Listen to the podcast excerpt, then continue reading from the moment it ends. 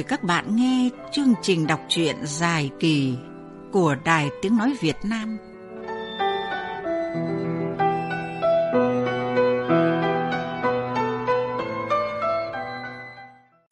Thưa các bạn, khi Margaret bắt đầu có những dấu hiệu hẹn hò nghiêm túc với Aker, thì mẹ cô lại tỏ ra lo lắng.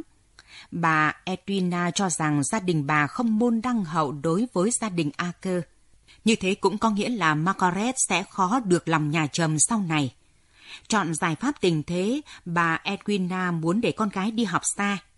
Margaret phản ứng khá gay gắt trước quyết định này của mẹ. Bây giờ cô không muốn rời xa Aker. Aker yêu cô và muốn lấy cô làm vợ. Sau khi nhận được lời cầu hôn từ Aker, Margaret đã vui mừng ưng thuận bất chấp sự không hài lòng từ phía mẹ. Bây giờ qua giọng đọc nghệ sĩ ưu tú Việt Hùng, mời các bạn nghe những trang tiếp tiểu thuyết tình yêu trở lại của nhà văn Anh Mark Stindell qua bản dịch của tạ Thu Hà.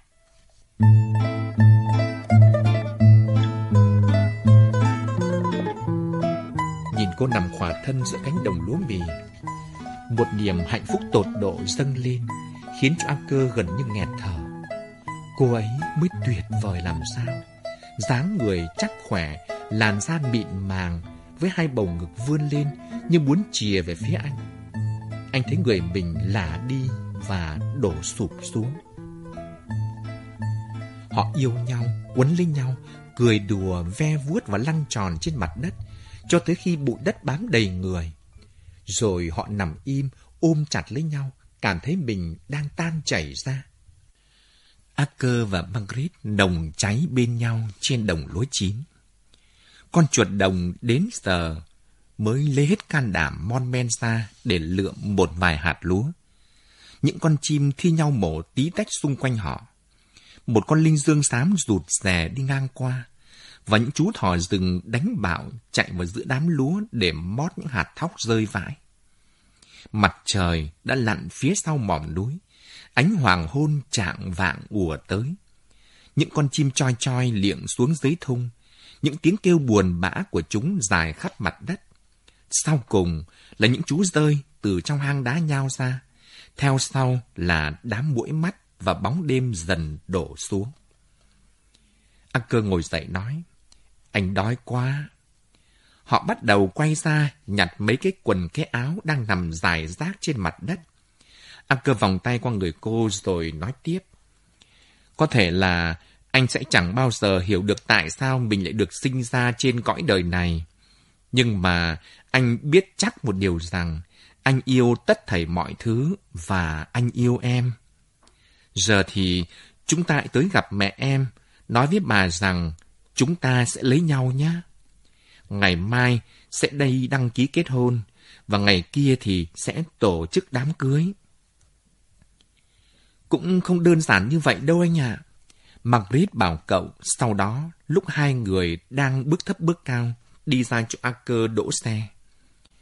Khắp người họ đầy đất vì họ đã nằm vùi trong đó suốt cả buổi chiều. Mẹ anh sẽ không bao giờ cho phép đâu. Cô nói tiếp. Em mới có 19 tuổi và mẹ anh thì lại ghét mẹ em. Ừ, mẹ anh sẽ không thể từ chối. Acker choàng tay qua vai cô. Và lại, lúc này chắc chắn rằng em đã có mang tới năm đứa trẻ trong bụng mình rồi. Cô bật cười khúc khích và ngả đầu vào vai cậu, rồi cười to thành tiếng vì niềm hạnh phúc ngập tràn. Khi họ về tới nhà, cô chạy lao vào phòng và hét to. Mẹ ơi, ngày kia chúng con lấy nhau rồi. Người mẹ cô như bị đông cứng lại. Ôi trời ơi, kinh khủng quá! Vậy là ước mơ đưa hai đứa con trở về nước Anh đã tan biến mất rồi. Hình ảnh hai đứa trẻ đứng cạnh bên nhau như một lưỡi mác cứa vào gan ruột cô vậy. Chúng nó đúng như thể là vợ chồng của nhau và đã thuộc về nhau từ lâu lắm rồi. Phải, mẹ nghĩ rằng các con nên làm điều đó càng sớm càng tốt. Margaret, con nên vào nhà tắm đi. Còn cậu Arthur, cô quay sang phía chàng trai. Đề nghị cậu ra ngoài kia rửa mặt mũi cho sạch sẽ đi. Hàng xóm láng giềng, người ta sẽ nghĩ gì đây nào? Ôi, điều đó đâu có quan trọng à? Acker cười lớn. Không quan trọng với cậu, rõ là như thế rồi. Nhưng còn với tôi thì rất quan trọng lắm. Edwin bỏ vào phòng ngủ, khóa trái cửa lại và òa lên khóc nức nở. Vài phút sau, cô lẩm bẩm. Chúa ơi, không thể như thế được. Mình sẽ là một con người ích kỷ. Con gái mình sẽ trở thành niềm ganh tị của tất cả mọi người. Ai mà ngờ được là thằng bé lại đồng ý lấy nó kia chứ. Rồi cô lau mặt, chấm một chút phấn lên má và đi ra ngoài. Nào, chúng ta hãy uống một chút gì đó để ăn mừng nào. Mẹ nghĩ là trong tủ có rượu seri đấy.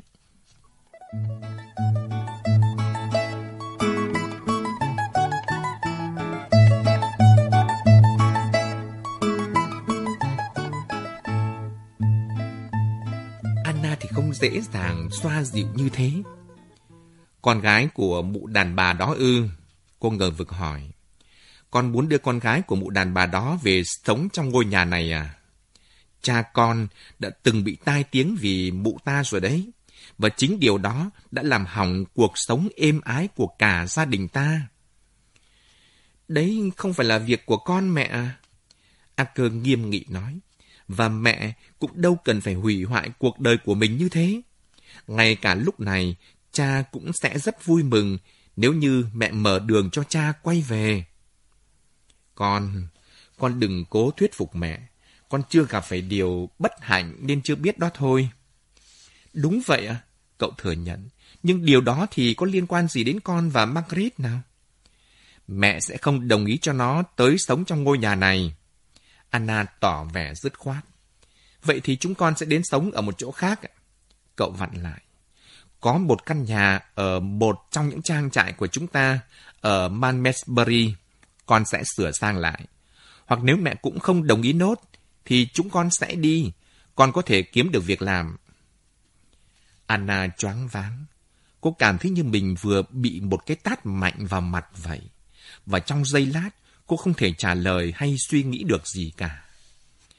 Niềm ghen tị trào lên trong huyết quản của cô. Lần đầu tiên cô nhận thức được rằng cậu con trai yêu quý không còn thuộc về riêng cô nữa. Nó đã tuột khỏi tầm tay cô thật rồi. Trong một phút điên rồ cô nghĩ rằng mình đã bị hắt ra rìa như một mẩu trái cây khô queo. Nỗi buồn òa ra, cô muốn khóc. Kể từ giờ trở đi, thằng bé sẽ thuộc về người khác. Chúng nó sẽ nhìn cô bằng ánh mắt xa lạ. Mẹ, mẹ sẽ tước quyền thừa kế của con. Cô kêu lên. Nhưng khi lời nói đó vừa buột ra khỏi miệng thì Anna đã biết rằng vừa mắc phải một sai lầm nữa. Acker ném về phía mẹ một cái nhìn khinh bỉ, rồi cậu giận dữ bỏ đi. Đột nhiên, Anna quyết định chạy theo cậu. Acker, xét cho cùng, chính là người cuối cùng còn lại bên cô. Cô yêu nó. Không, không, thôi được rồi. Con, con hãy đưa nó về đây, nếu như con cương quyết lấy nó. Cô nói, hãy để cho con bé trông nom căn nhà này. Còn mẹ thì mẹ sẽ ở trái nhà phía đông. A cơ quay lại nhìn mẹ với vẻ thương hại. Cô căm thù ánh mắt ấy. Nhưng mà đừng có hy vọng mẹ sẽ tới dự đám cưới. Cô vung tay lên và vội vã chạy về phòng. Anna nhốt mình suốt cả ngày hôm đó, trong lòng bực bội và bứt rứt vô cùng. Vậy là bọn người đáng ghét ấy đã xâm lược được ngôi nhà yêu quý của cô rồi. Họ tổ chức đám cưới ở tòa thị chính vào ngày thứ bảy cuối cùng của tháng 11. Chỉ có Simon, Rosemary và Edwin tới dự. Đó là một buổi lễ đơn giản, nhanh chóng. Nhưng đến khi họ quay trở về Fontainebleau, thì một đám đông những người nông dân đang làm công trong trang trại đã tụ tập nhau lại chờ đợi để chúc mừng họ với vô số những lãng hoa tươi. Họ hy vọng có một buổi tiệc đấy. A cơ ngượng ngùng nói, anh quên khuấy mất họ, như vậy thật là sai lầm. Flora và Gian bố trí một vài người khuân ra những thùng rượu vang đầy ắp và bắt đầu xiên thịt để nướng. trong khi Margaret rụt rè bước vào trong nhà. Cuộc sống ở đây có giống với cuộc sống ở nhà cô không nhỉ? Cô tự hỏi. Căn nhà tối tăm và ảm đạm quá. Nỗi u tịch nặng nề vây lấy chung quanh cô. Bà Van Untenberg Smith đâu rồi? Cô hỏi Flora khi bà này lặc lè ôm những lãng hoa vào trong nhà. À, bà chủ vẫn tự nhốt mình trong phòng như bà ấy vẫn thường làm mà. Bàn nấu bếp làm bộ thở dài. Nào đi, Arthur nói, nắm lấy tay Margaret. Chúng mình hãy tới tìm mẹ đi. Anna đang ngồi trên chiếc giường ngủ cũ của cha mẹ cô khi trước. Bây giờ, nó đã trở thành một cái trường kỷ. Đó là một căn phòng thật dễ chịu, với trần nhà cao, ban công rộng và những bậc thang dẫn thẳng ra vườn nho. Nhưng nó rất tối, bởi vì Anna đã kéo tất cả các tấm rèm cửa xuống. Mẹ ơi, rồi mẹ cũng sẽ yêu quý Margaret thôi mà. Acker bảo mẹ, mẹ sẽ không tự nhốt mình như thế này mãi chứ. Anna quay lại và lạnh lùng nhìn cô gái. Một sự ấn lạnh chạy dọc xương sống của Acker. Lần đầu tiên, cậu nhận thấy có một vẻ gì đó không ổn ở mẹ. Người Anna cứng đơ như tượng đá và vẻ dữ dội trong cặp mắt mở to trừng trừng kia trông thật là kỳ lạ. Tôi muốn cô hiểu cho một điều rằng ngôi nhà chính sẽ là thuộc về cô, còn trái nhà này sẽ là của tôi. Anna lên tiếng chúc mừng Margaret bằng một câu nói rạch ròi đến lạnh lẽo. Cô làm như không nghe thấy lời nói của Acker. Tôi sẽ tôn trọng sự riêng tư của cô, và ngược lại, cô cũng sẽ phải tôn trọng sự riêng tư của tôi.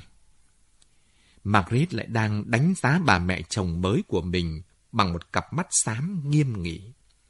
Cô nhận xét rằng Anna mới xuẩn ngốc làm sao. Một người đàn bà kiêu căng ngạo mạn, hư hỏng và thật khiếm nhã. Bà ta cứ tự hành hạ mình bằng những nỗi đau buồn trong quá khứ.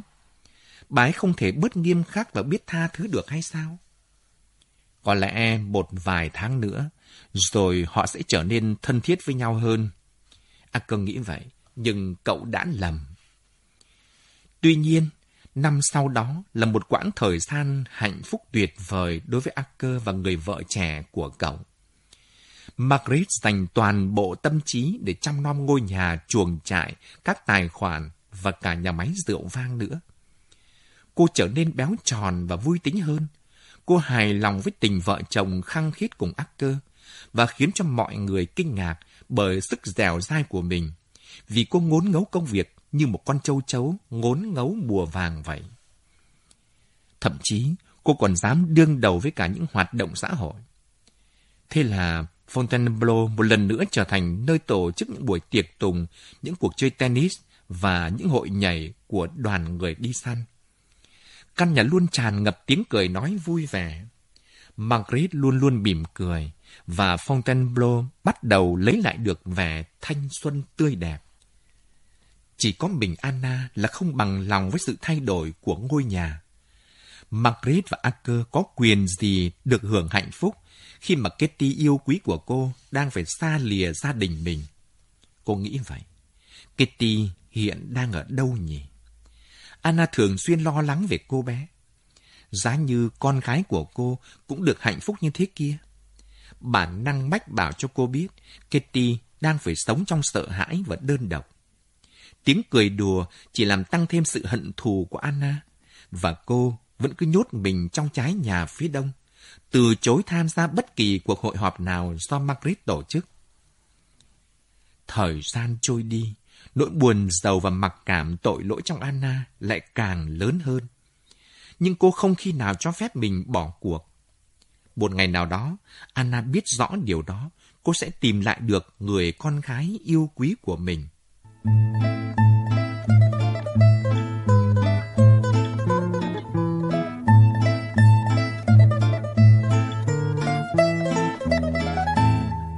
có quang cảnh nào lại dễ gây xúc động hơn là những con phố ảm đạm của London dưới những cơn mưa tầm tã lúc trạng vạng tối. Michael O'Carroll nghĩ vậy trong lúc bước chân ra khỏi phòng thu. Hôm nay anh về muộn hơn thường lệ, trong lòng chán nản vô cùng và anh nhận thấy tâm trạng muộn phiền đó cũng hiện rõ trên khuôn mặt của những khách bộ hành đang vội vã vượt qua anh. Thường lúc rảnh rỗi, anh lại tới câu lạc bộ sư tử vàng nhâm nhi một vại bia trước khi trở về nhà để lại vùi đầu vào công việc. Và vì buổi tối hôm nay là một buổi tối đặc biệt ảm đạm, nên anh lại càng chán nản hơn gấp bội. Anh ngồi thu lu trong một góc, dáng người cao cao khom xuống, dâu ria mọc lởm chởm, che khuất cả khuôn mặt xương xương nhưng điển trai và nhạy cảm của anh.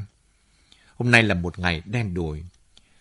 Robin Markin, gã chủ phòng thu đã không hài lòng với ca khúc mới nhất của anh, và họ suýt choảng nhau vì chuyện đó. Cứ khi nào mà anh sáng tác được một bản nhạc tâm đắc thì y rằng gã lại nhún vai với vẻ khinh bỉ. Lần này, gã muốn anh chịu đựng một ca khúc chẳng lãng mạn chút nào. Nó hệt như một buổi bình minh không có ánh nắng, hay nói cách khác, giống như một người đàn bà khô đét, không có những đường cong mỹ miều. Tại sao kia chứ? Anh biết rõ tại sao. Đó là vì anh đã đánh mất đi nguồn cảm hứng sáng tạo vốn rất ít ỏi của mình. Hết đêm này qua đêm khác, anh cố gắng tạo nên những cảm xúc mới và hì hụp ngụp lặn trong đó như một cậu bé con hì hụp ngụp lặn trong bồn tắm vậy. Nhưng ba tuần trôi qua mà anh chẳng thu lại được gì. Chúng trốn tiệt đi đâu vậy nhỉ? Từ trước tới nay, anh vẫn hằng lo sợ rằng một ngày nào đó mình sẽ bị cảm hứng sáng tác khước từ. Và bây giờ thì điều đó đã thành hiện thực.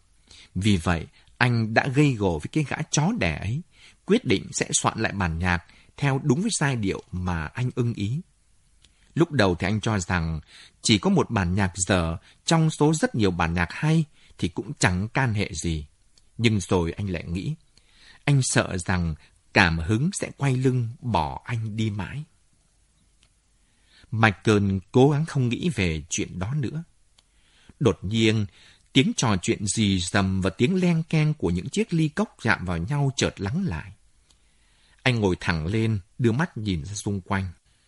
Mọi người đều đang há hốc miệng nhìn ra cửa. Một cô gái trẻ đang đứng đó. Chính là người con gái mà hình ảnh của cô đã khắc sâu trong tâm trí anh trong suốt năm năm qua. Nhưng bây giờ, trông cô ấy mới xanh sao làm sao, và có vẻ như đang rất sợ hãi một điều gì đó. Cặp mắt to màu nâu dường như trở nên to hơn trên khuôn mặt gầy guộc. Tay cô gái túm chặt lấy một cái túi to đùng và chiếc áo khoác bằng lông thú ướt đẫm nước mưa chụp quanh bờ vai, trông hệt như một con thú sắp chết đuối đang biếu chặt vào người cô vậy. Váy áo của cô ta ướt sũng dính chặt vào da thịt, khiến cho tất cả mọi người đều nhận thấy rằng cô ta không mặc áo địt ngực. Dường như cũng hiểu được rằng tất cả đám đàn ông trong quán đang dán mắt vào người mình, cô ta lại càng căng thẳng hơn. Rồi cô ta hắt hơi một tiếng thật lớn. Cô ta do dự bước về phía người chủ quán thì thầm một điều gì đó với ông này. Đầu tiên, nét mặt của ông ta biểu lộ sự nghi ngờ, nhưng sau đó lại có vẻ rất hài lòng. Ông ta không thể tin nổi vào vận may của mình. Michael đứng lên và đi lại phía quán bar. Anh yêu cầu thêm một vại nữa và đứng yên nghe ngóng. Này đây, hãy uống đi trước khi cô bắt đầu. Người chủ quán bảo cô vậy. Lẽ ra, cô nên mặc áo mưa mới phải. Một cái áo lông thú không thích hợp trong một trận mưa rào đâu. Cô bị cảm chết mất thôi. Rồi ông ta rót ra một chút rượu lúa mạch vào chiếc cốc thủy tinh và đưa nó cho cô. Cô ta gật cái đầu đang tê cứng, hàm răng cứ va vào nhau lập cập, trông thật là tội nghiệp. Những ngón tay thuôn dài của cô siết chặt lấy chiếc cốc. Cô ta đưa nó lên môi, nhấp từng ngụm nhỏ. Vẻ mặt rất buồn, nhưng cô vẫn là một người con gái xinh đẹp nhất mà anh từng gặp trong cuộc đời mình. Mái tóc màu đỏ rực của cô ướt sũng, chảy nhỏ giọt phía sau lưng.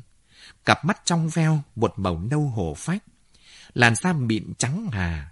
Và cô có một dáng vẻ cực kỳ quý phái, của những nữ quý tộc người Castilian được miêu tả sinh động trên những bức tranh cổ Tây Ban Nha.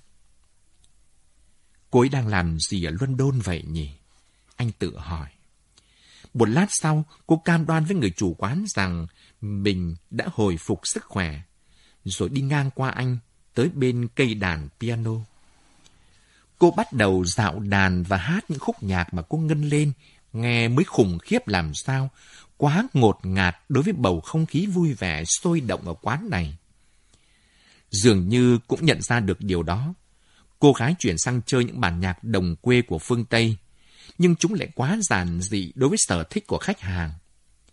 Giọng cô đuối dần đi. Trông cô thật đau khổ khi nhận thấy rằng chẳng có ai muốn nghe cô hát cả.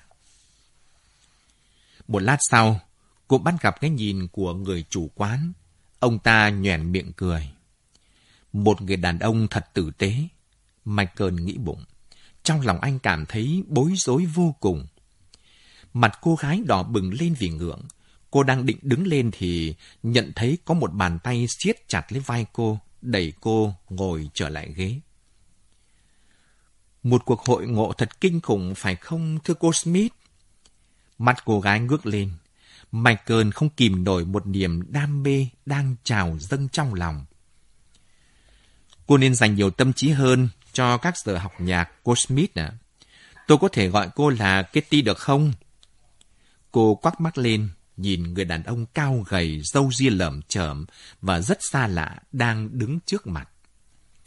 Tôi không quen ông, cô gắt lên.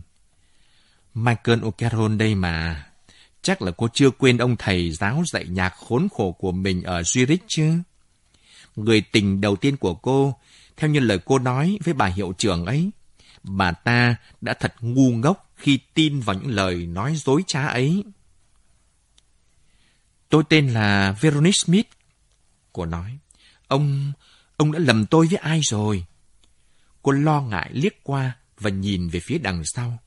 Lầm ư, anh cười to, không bao giờ.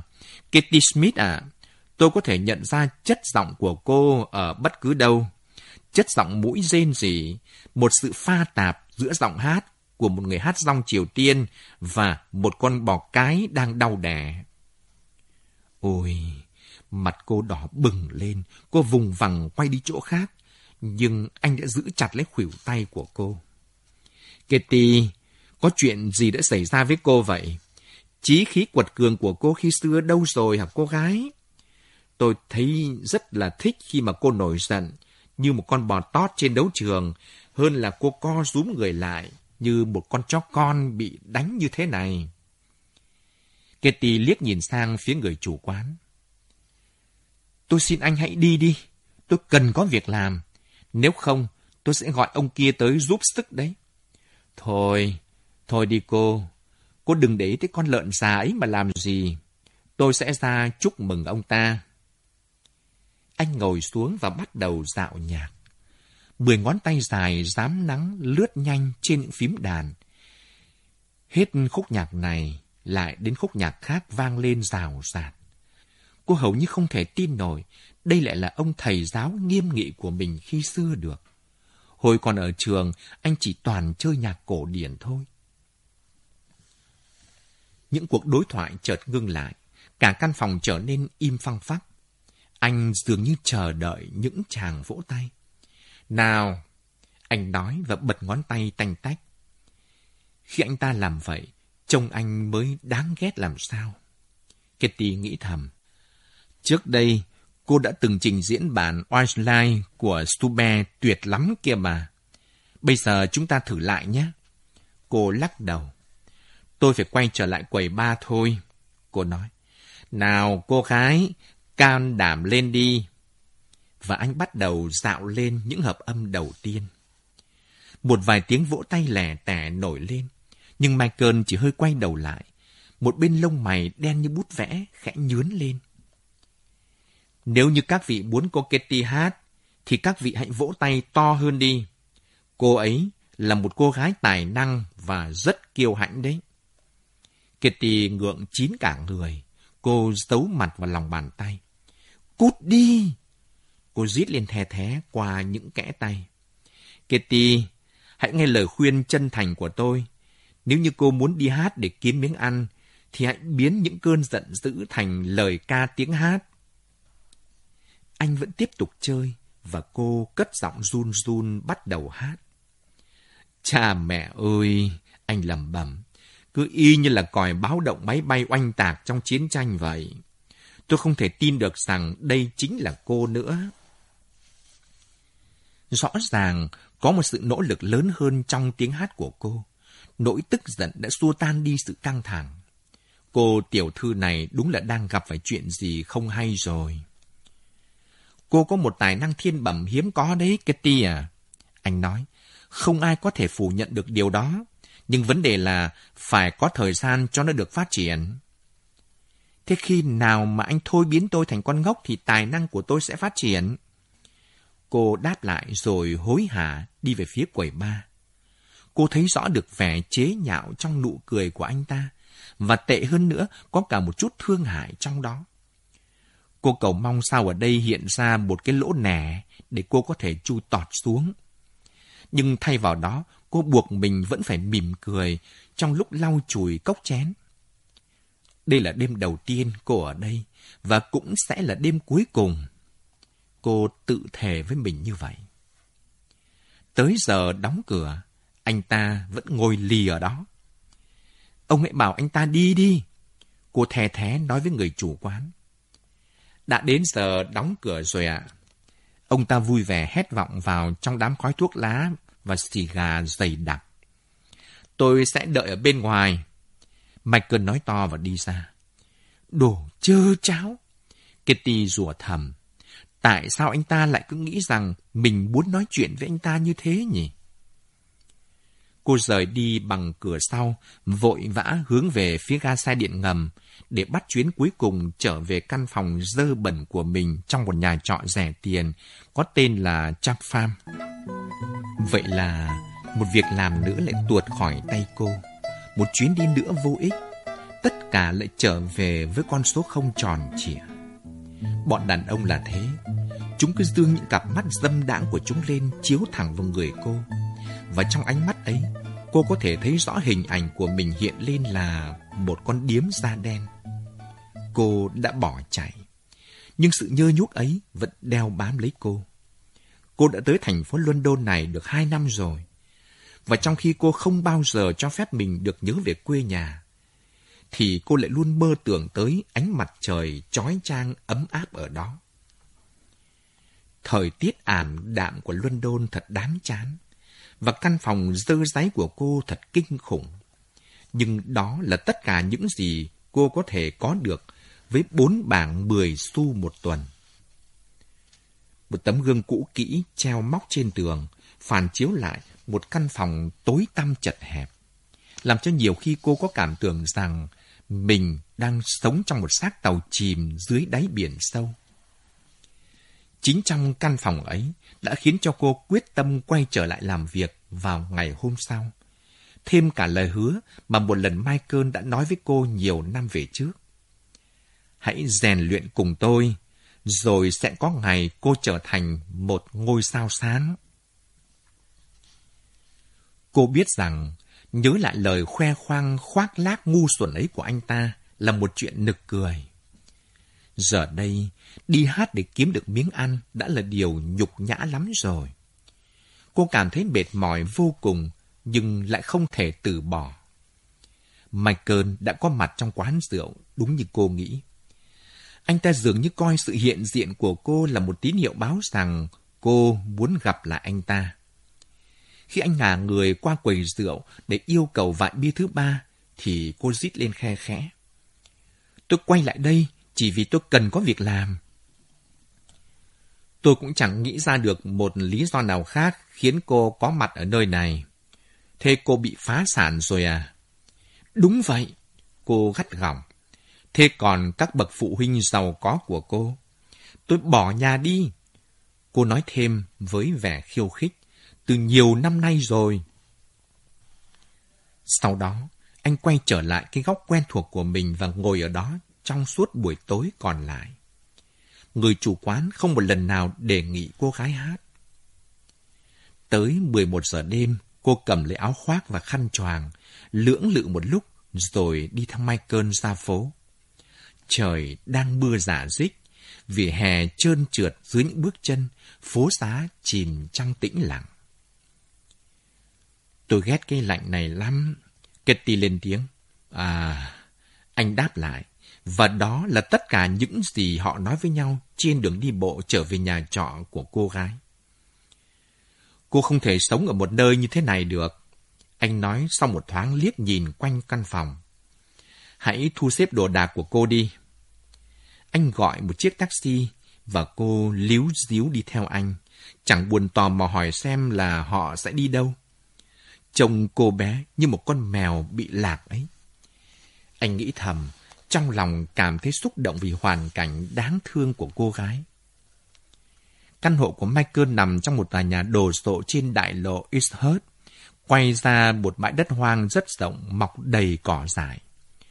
Nó rộng rãi, tiện nghi tới mức đáng ngạc nhiên, với những món đồ gỗ cổ kính rèm cửa bằng nhung dày và có cả hệ thống sưởi trung tâm.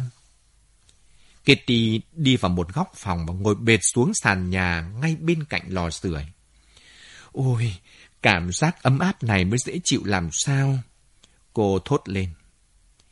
Nhận thấy vẻ bối rối ngượng ngùng của Kitty, anh để cô ngồi đó rồi quay trở lại làm việc.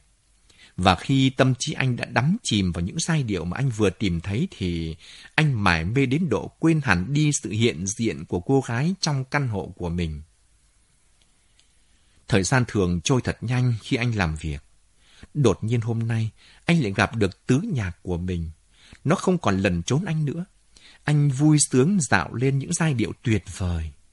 Những giai điệu tuyệt vời đó với một tình cảm thật là mãnh liệt, đánh liều với sự giận dữ của những người hàng xóm. Chợt anh nhớ ra rằng trong nhà không chỉ có mình anh mà còn có một cô gái nữa. Cô Catherine Van Unterberg Smith hư hỏng, xấu tính, tự cao tự đại và bàng quan với tài năng của chính mình đang nằm co ro ở phía trước lò sưởi. Chà, anh đã khuyến cáo cô ta từ nhiều năm trước rồi mà. Tài năng là phải được chia sẻ cho tất cả mọi người. Còn nếu bỏ phí nó đi thì sẽ là tai họa.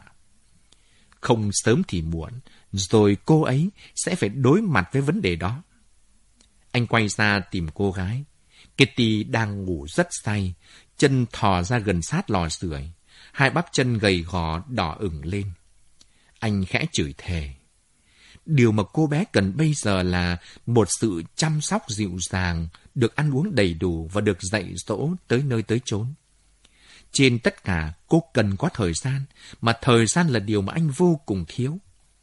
Anh thở dài, đi về phía tủ đựng đồ dự phòng, lôi ra mấy tấm chăn mềm và ném phịch xuống người Kitty, nhưng cô thì vẫn cứ ngủ tít. Anh cúi xuống, lay mạnh người cô, và khi cô mở mắt ra thì anh nói, giấc ngủ say cần phải có một cái giường tốt. Mặt cô đỏ bừng, anh trông thấy một vẻ sợ hãi dâng lên trên đó. Vì vậy, anh ôm đống chăn đứng dậy. Cô cứ lên giường của tôi mà ngủ đi. Đó là điều mà tôi ghét nhất đấy. Rồi nắm lấy khuỷu tay cô gái, anh lôi cô sành sạch tới bên chiếc giường còn bỏ trống. Khi anh quay trở lại 10 phút sau đó, đem theo một cốc sữa to và một đĩa bánh mì kẹp thịt, thì cô đã đang ngồi yên trên giường, cặp mắt mở lớn với một cái nhìn dữ dội. Trông cô ta như đang chờ để vào phòng nhổ răng ấy. Anh có ý định cưỡng bức cô ta đâu. Lũ đàn bà anh kết luận, giống nhau hết, thật là kinh khủng, đều là điếm cả. Xin tiểu thư thứ lỗi nha, vì tôi không có ý định dụ dỗ tiểu thư đâu. Anh nói, tôi mệt mỏi lắm rồi, và nói thực, đó cũng không phải là phong cách của tôi. Nhưng tôi sẽ dạy cô hát nếu như cô không phản đối. Còn về phần cô, cô cứ việc đi làm để mà kiếm sống. Như vậy được chứ? Anh nhếch mép cười khẩy nhưng không giấu nổi điểm đam mê hiện rõ trong mắt anh. Tại sao? Anh nghe thấy khi vừa đặt chân ra tới cửa. Trong giây lát, anh đứng im và suy nghĩ. Bởi vì ngoài anh ra bây giờ chẳng còn ai có thể giúp đỡ cô bé được. Và lại, Ai bảo cô lại cứ đi ngang cuộc đời bình lặng của anh? Nhưng anh lại cao giọng trả lời. Tôi ghét làm việc gì không tới nơi tới chốn lắm. Chúng ta đang tiến hành công việc rất suôn sẻ ở Geneva, cho tới cái ngày mà cô dựng lên mọi chuyện rồi bỏ chạy. Thế rồi, anh đóng sầm cánh cửa lại trước khi bỏ ra ngoài.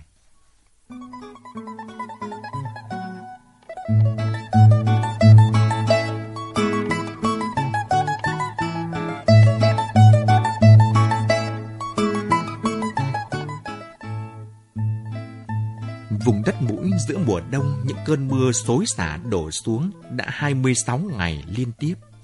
Những con sông nước tràn lên cả hai bờ.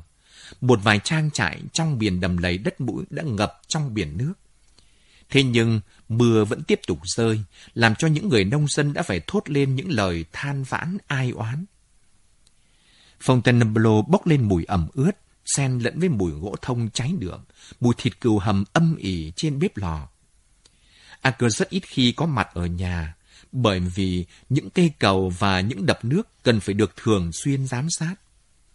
Margaret chia đôi quỹ thời gian của mình ra, vừa để trông nom ngôi nhà, lại vừa giám sát chuồng trại. Vào buổi sáng ngày thứ bảy, cô chuẩn bị một miếng bít tết thật to và một miếng bánh ba tê nhân bầu dục. À, Acker đang sửa chữa một cây cầu bắc qua quan sông dẫn sang khu nhà của những người làm công người anh chắc sẽ ướt sũng và tê cóng khi quay về. A cơ trở về nhà rất muộn, bùn đất trên người anh chảy thành giọt xuống dưới sàn bếp. Cô giúp anh cởi ủng và vải mưa rồi treo chúng ra ngoài phòng đệm. A cơ vươn người ra ôm choàng lấy cô, tay xoa xoa vào cái bụng căng tròn của vợ. Cô có mang đã tới tháng thứ năm. Thế nào bà mẹ? Bà mẹ có khỏe không? Em khỏe mà. Cô mỉm cười e thẹn. Không còn những triệu chứng ngén vào buổi sáng, không còn những cơn đau nhức mệt mỏi. Em chưa bao giờ thấy khỏe đến như vậy. Em phải thường xuyên nhìn vào gương để tự nhắc nhở rằng mình đang có mang. Anker dụi mắt khi anh trông thấy chiếc bánh pate khổng lồ được mang tới phòng ăn. Flora, bác đã gọi bà chủ ra ăn trưa chưa? Margaret hỏi. Bà chủ bảo không đói thưa cô Mark. Giọng của bà nấu bếp lên bồng xuống trầm, cố gắng thể hiện ý chê trách trong lời nói của mình. Bà chủ bị đau đầu, bà ta khịt mũi. Bà ấy nói muốn được ở một mình. A cơ thở dài. Ôi, thôi nào, anh không phải lo lắng về mẹ mình đến thế. Margaret cầu nhau. Bà ấy đang muốn làm mình làm mẩy để khiến cho người khác cảm thấy như là mình có lỗi đó mà. Em, em không công bằng rồi. Anker nói, không ai được phép chê trách mẹ anh cả. Anna bây giờ sống tách biệt với mọi người ở trái nhà phía đông, nhưng bà không còn gắt gỏng như trước nữa. Ăn gần xong bữa trưa thì họ trông thấy một hình người bé nhỏ rẽ vào khúc ngoặt trên con đường dẫn tới khu nhà chính của trang trại Fontainebleau. Hầu như không mấy ai bước chân tới gần con đường thường chỉ dùng để lái xe vào trong nhà này cả. Những người làm công thường đi tắt qua vườn nho để sang khu định cư của người da đen nằm ở phía bờ sông bên kia. Anh nghĩ đấy là ai nhỉ? Margaret hỏi và nhòm người dậy để nhìn cho rõ hơn. Ai mà biết được, có lẽ người đó muốn tới xin việc chăng? Trong thời tiết này, như vậy thì ngu ngốc quá chừng. Hình người nhao ra phía trước như muốn chống chọi lại với sức mạnh của gió và những cơn mưa quất tới tấp vào mặt. Đó là... đó là một người phụ nữ da đen. Margaret bực bội nói. Lạ thật. Mười phút sau, họ nghe thấy tiếng chuông lanh lảnh vọng vào tận giữa nhà. Rồi tiếng bước chân của Jacob nện thình thịch qua dãy hành lang đi ra mở cửa. Chẳng bao lâu sau đó, ông ta hiện ra trước cửa phòng ăn. Có người muốn gặp bà Van Unterberg Smith, thưa cậu chủ ạ. Jacob nói và nhìn mặt ông ta, họ có thể nhận rõ rằng có một điều gì đó không ổn. Ai vậy? Margaret hỏi. Sophie Jasmine. Ông ta khiếp sợ trả lời. Ôi, người đàn bà kinh khủng đó ư? Margaret thở dốc. Cô vội vã đi ra cửa trước nơi Sophie đang đứng dựa lưng vào tường, người ướt sũng và trông rất kiệt quệ. Cặp mắt vô hồn của bà ta hướng về phía Margaret. Bà ta ho sù sụ rồi nói, Tôi muốn gặp bà chủ. Bà chủ đang bị ốm. Margaret nghiêm nghị trả lời. Nếu như bà cần tiền, bà có thể xin chồng tôi. Không, tôi phải gặp bà Anna Smith kia. Người đàn bà da đen vẫn khăng khăng. Bà ta cúi gặp người như muốn quỵ xuống vậy. Cô chủ, cô có cái gì đó cho Sophie này ăn với không? Bà ta rên gì? Margaret gọi ra cốp tới. Hãy dẫn Sophie ra phía sau nhà và bà Flora mang tới cho bà ta ít thịt cừu. Cô quay trở lại phòng ăn và dừng một lúc trước lò sưởi, cố gắng làm ấm người mình lên. Em chưa gặp bà ta lần nào cả. Cô nói, tất nhiên là em đã nghe chuyện về bà ta rồi. Thật không thể tin được rằng đó lại là mẹ đẻ của Kitty. Ôi bà ta, bà ta thật là, thật là kinh khủng. A cơ cau mày nhìn vợ, vẻ quở trách. Em, em không cần phải bảo bà ta ra phía sau nhà như vậy. Nhưng mà, người bà ta hôi hám lắm. Margaret cự lại. A cơ cảm thấy bất an. Chính ngọn đuốc của tình mẫu tử ở người đàn bà này đã đốt cháy rụi hạnh phúc của gia đình cậu, mặc dầu từ trước đó đã nảy sinh nhiều khúc mắc. Anh sẽ bảo mẹ. Anh nói rồi vội vã đi tới bên cánh cửa ngăn cách khu nhà chính với trái nhà phía đông và mở nó ra bằng chiếc chìa khóa dự phòng mà anh giữ cho những trường hợp khẩn cấp. Mẹ ơi, con Acker đây. Anh gọi to, nơi này tối quá. Ngoài trời thì vốn đã ảm đạm lắm rồi, nhưng tất cả các cánh cửa ở đây vẫn bị đóng kín. Mẹ ơi! Anh gọi tiếp, bước vào dãy hành lang tối om và gõ nhẹ vào cánh cửa phòng ngủ. Đi đi, đi. Một giọng nói nghèn nghẹt vọng ra. Anh mở cửa và trông thấy Anna đang nằm trên giường, cuốn quanh mình bằng một tấm áo ngủ cũ kỹ và phủ lên trán một tấm vải flannel sũng nước. Người mẹ lạnh cóng rồi đây này. Anh nói và cầm lấy tay mẹ. Tại sao mẹ không đốt lửa lên mà sưởi? Anh đứng dậy, lần tìm bao diêm nhóm lửa vào những khúc gỗ được xếp gọn ghẽ bên trong lò sưởi. Nếu mẹ muốn sưởi, thì mẹ đã nhóm lửa lên rồi.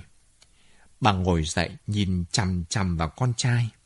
Đây này, đầu mẹ đang đau như búa bổ đây này. Bà nói thêm như thể giải thích cho mọi chuyện. Sophie đang ở đây, bà ta muốn được gặp mẹ. Người Anna bật lên. Con bỏ cái ấy à? Mụ ta lại đến đây để vòi tiền. Mẹ chờ mụ ấy đã suốt 5 năm nay rồi. Con thì, con đã cho bà ta vào bếp và bà ta đang ăn. Mẹ có muốn gặp không? A cơ lo ngại nhìn mẹ. Có, mẹ sẽ gặp. Bà nắm chặt lấy tay A cơ. Mọi việc ổn cả chứ? Ý mẹ muốn hỏi công việc của trang trại.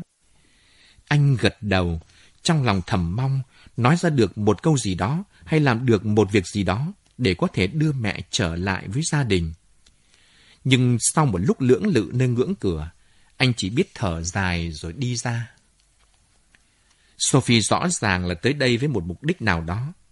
Nhưng khi Flora đưa bà tới bên một cánh cửa và bỏ mặc bà ta ở đó rồi đi khỏi, thì người Sophie cứ run bắn lên. Cô muốn gì? Anna lên tiếng. Cô nghĩ là những chuyện mà cô đã gây ra còn ít hay sao? Sophie dương cặp mắt thận trọng nhìn Anna, rồi bước hẳn vào trong. Cô đến muộn 5 năm. Anna nói tiếp. Tôi đã chờ cô từ lâu lắm rồi. Đúng vậy. Tôi biết chắc rằng một ngày nào đó cô sẽ tới đây để tìm tôi.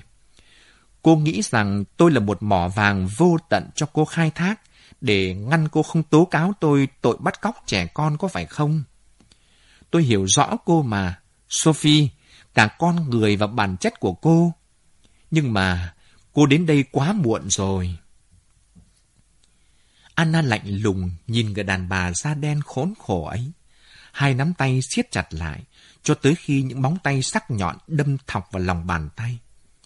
Bà căm ghét Sophie, không chỉ bởi những điều mà mụ đã gây ra cho gia đình bà, mà còn vì những gì mà mụ ta đã tự biến mình thành một vết nhơ đối với tiết hạnh phụ nữ và một ảnh hưởng xấu đối với xã hội. Bà nhìn cặp mắt thất thần, những đường nét tàn tạ, những cử chỉ thô thiển, lòng không động một chút chắc ẩn nào. Nhưng hôm nay, ở Sophie có một điều gì đó khác lạ. Tôi đến để hỏi thăm tin tức của Katie. Bà ta lưỡng lự màu đầu. Làm sao mà cô dám? Làm sao mà cô dám hả? Anna gầm gừ. Chính cô, cô là người đã hủy hoại cuộc đời nó, làm hỏng cuộc hôn nhân của nó, khiến cho nó phải bỏ chạy khỏi gia đình của mình. Vậy mà bây giờ, cô còn dám vác mặt tới đây để hỏi thăm nó à? Tôi... Ôi, tôi không thể trả lời được. Bà dừng lại, hít một hơi thật sâu, cố gắng tự chủ. Có thể là nó đã chết đói rồi, cũng có thể đã trở thành gái mại dâm như cô. Tôi đã bỏ bao công sức mà vẫn chưa tìm thấy nó. Bà ngừng lời, lấy tay gạt nước mắt và bắt đầu đấm ngực thùm thụp. Đó là lỗi của cô. Cô là một con điếm già say xỉn thật ghê tởm. Sophie dường như không muốn hiểu. Vậy thì nó sẽ ra sao nếu như không có nơi ăn trốn ở và không có tiền? Ôi, tôi á, tôi làm sao mà biết được? Anna nổi sung lên. Trong giây lát, cả hai người đàn bà đều như bị kẹp chặt trong một mối lo sợ giống nhau. Nhưng chỉ có Sophie là hiểu rõ được sự nguy hiểm thực sự ẩn chứa trong một môi trường xa lạ và thù địch. Con bé sẽ từ từ trượt dốc và cứ thế trượt mãi, trượt mãi. Bà ta ngồi phịch xuống ghế. Anna có thể ngửi được sự sợ hãi của người đàn bà da đen này. Đó là một thứ mùi hôi hám, bẩn thỉu và khó chịu. Cô, cô cút đi, cút đi. Anna hét lên. Cô sẽ không moi được gì từ tôi đâu. Tôi, tôi mặc xác cô, cô muốn làm gì thì làm. Tôi đến đây chỉ để cảm ơn bà thôi, bà chủ à. Sophie đáp, tôi cảm ơn vì bà đã cứu sống được con gái tôi và nuôi nó khôn lớn. Chẳng đến lượt cô phải cảm ơn tôi. Anna giận dữ ngắt lời. Cô không đáng làm một người mẹ. Cô đã tự đánh mất cái quyền đó của mình khi bỏ rơi con bé trong chuồng gà. Nó, nó đã gần như chết đi sống lại. Phải mất ba tuần lễ tôi mới vực được nó dậy. Nhưng Sophie không nghe. Bà ta vẫn huyên thuyên nói tiếp. Tôi thường liếc nhìn Kitty khi ngồi trong phiên tòa thầm nghĩ rằng nó là một đứa trẻ may mắn. Nó có tất cả mọi thứ và đó chính là điều mà tôi căm ghét ở các người. Tôi chẳng bao giờ hiểu nổi. Nhưng nếu biết trước chuyện đó thì tôi thà chết chứ không bao giờ dắp tâm hại nó cả. Cô, cô là một con người thật đáng ghê tởm. Anna nhìn những giọt nước mắt chảy ngoằn ngoèo xuống cặp má héo tàn và nói. Vì thế mà Kitty đã bỏ chạy đấy. Nó sẽ không bao giờ quay về nếu như mà cô vẫn còn lờn vờn ở quanh đây. Người đàn bà da đen nao núng. Con gái của tôi được nuôi dưỡng thành một cô gái da trắng lịch sự và tao nhã. Đó chính là điều mà tôi hằng mơ ước. Nó là một con người hoàn toàn tự do, nó có thể làm bất cứ điều gì mà nó muốn, sống ở bất cứ nơi nào mà nó thích.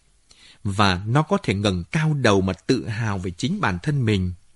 Khi nào mà bà tìm thấy nó, thì xin hãy nói với nó rằng tôi tự hào về nó. Nó đã có tất cả những gì mà tôi khi xưa mong muốn mình có được. Thế rồi, bà ta đứng dậy, đi tới bên khung cửa kiểu Pháp, mở nó ra. Một luồng gió mạnh có vương lẫn khói chợt ùa vào trong phòng. Anna vội vã khóa trái cửa lại, rồi chạy vào, vớ lấy một tờ báo, quạt lấy quạt để vào trong lò sưởi, cho tới khi ngọn lửa cháy đượm dần lên. Ngó ra ngoài cửa sổ, bà trông thấy Sophie đang hối hả đi xuyên qua vườn nho. Bà quay trở lại bên lò sưởi, thu mình ngồi yên ở đó. Bốn giờ chiều hôm ấy, già gian từ đâu sồng sọc chạy vào nhà. Cậu chủ đâu rồi? Già hỏi Margaret. Cô đi tới phòng làm việc gọi chồng mình ra. Già ra ngoài làm gì trong lúc mưa bão thế này à, ở gian? Tuổi cao rồi, ra về cẩn thận chứ. Đó là Sophie, cậu chủ ơi. Cô ta bị ngã xuống sông, chết đuối là cái chắc rồi. Bọn con trai đang chia nhau ra tìm vớt cô ta, nhưng mà chưa tìm được. Ôi, nước dâng cao quá. Già chỉ tay vào chỗ thắt lưng, càng lúc càng cao. Già hồn hển thở không ra hơi, rồi sau đó lại nói tiếp, mà chúng nó vẫn đang tìm. A cơ cầm lấy một đoạn dây thừng, rồi hối hả đi ra phía sông. Margaret cũng lấy ủng và áo mưa xuống và chạy theo anh. Dòng nước dưới sông đang cuồn cuộn chảy điên cuồng như một cơn thác lũ. Nó lao từ trên triền đồi xuống cuốn theo cả những thân cây to. An cơ buộc chặt một đầu dây thừng quanh bụng mình và cột đầu kia vào một gốc cây đứng cạnh bên sông. Anh lội xuống dòng nước xiết lần mò quanh chỗ cây cầu và lặn cả xuống dưới lòng sông. Mười phút sau, phải cố hết sức anh mới lại ngoi được lên bờ. Ôi khủng khiếp quá! Anh lẩm bẩm, chân mình bước đi còn không vững nữa. Có lẽ là bà ta đã bị nước cuốn đi xa rồi. Chết đuối mất, thật là kinh khủng. Anh chia những cậu thanh niên trai tráng ra làm hai nhóm để tìm kiếm dọc hai bên bờ sông. Và một giờ sau lúc trời đã nhọ mặt người mà vẫn chưa tìm thấy Sophie đâu cả, thì anh gọi to bảo mọi người thôi không tìm kiếm nữa. Câu chuyện nhanh chóng lan ra rằng Sophie đã tự chẫm mình xuống dòng nước lũ. Ba cậu trai cam đoan rằng họ đã trông thấy bà ta nhảy xuống sông và sau đó xác của bà ta được tìm thấy ở cách đó tới hai dặm. Khi Anna nghe được tin mình, bà dùng mình. Ôi, chính ta, chính ta đã giết chết người đàn bà đó. Ngồi trong văn phòng ốp gỗ ấm áp của mình ở đối diện với phòng hội đồng, viên chủ bút của tờ Ngôi sao Stellenbosch đang phì phèo một điếu xì gà thơm phức và nhấm nháp từng ngụm cà phê nóng bỏng. Hơi ấm trong phòng làm rối bù mái tóc mới sấy của hắn. Viên chủ bút mân mê hàng ria mép và mỉm cười thích thú tận hưởng cảm giác dễ chịu. Bên tay phải của hắn là máy liên lạc nội bộ nối trực tiếp với máy của Aden, thư ký và cũng là nhân tình của hắn. Một ả đàn bà chân dài ngực nở tinh quái như một con khỉ. Bên trái hắn lại là đường dây cá nhân mà thông qua đó hắn có thể nói chuyện với người vợ trẻ mới cưới đang mang bầu của hắn. Ôi chào, đó đúng là sự thực chứ không phải là một giấc mộng. Hắn nhấn nút gọi Aden. Cô ta vội vã chạy vào, rót thêm cà phê và châm cho hắn một điếu thuốc mới. Cô ta cũng không quên quệt đôi môi đỏ chót của mình lên má hắn trước khi lặng lặng biến mất.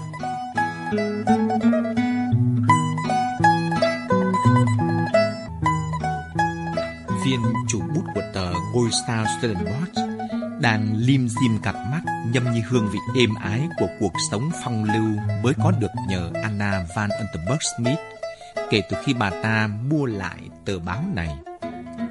Với mức lương tăng gấp 3 lần so với trước, hắn đã có đủ khả năng gom tiền lại mua một chiếc Mercedes mới con. Chính nhờ có chiếc xe này mà hắn đã tán tỉnh được Tina. Cô vợ hiền lành ít nói, nhưng cũng rất quyến rũ và nồng nhiệt của hắn. Hắn cũng đã lựa chọn được cho mình một cô thư ký thích hợp, đủ để làm cho hắn hài lòng và hắn cũng vừa tậu được một ngôi nhà mới, một biệt thự xinh đẹp nằm trên đỉnh một ngọn đồi trông thẳng xuống thị trấn. Ngôi nhà rất đắt tiền, hắn đã phải trích ra 10% tiền lương hàng tháng để trả góp để có được nó. Phải thừa nhận rằng, các khoản chi để mua xe, mua nhà, sắm xanh đồ đạc và quần áo cho vợ đã ngốn sạch số tiền hắn có. Nhưng hắn tin rằng Chẳng bao lâu sau rồi, hắn sẽ lại tích cóp được một khoản mới. Anna thích hắn, ủng hộ mọi ý định của hắn.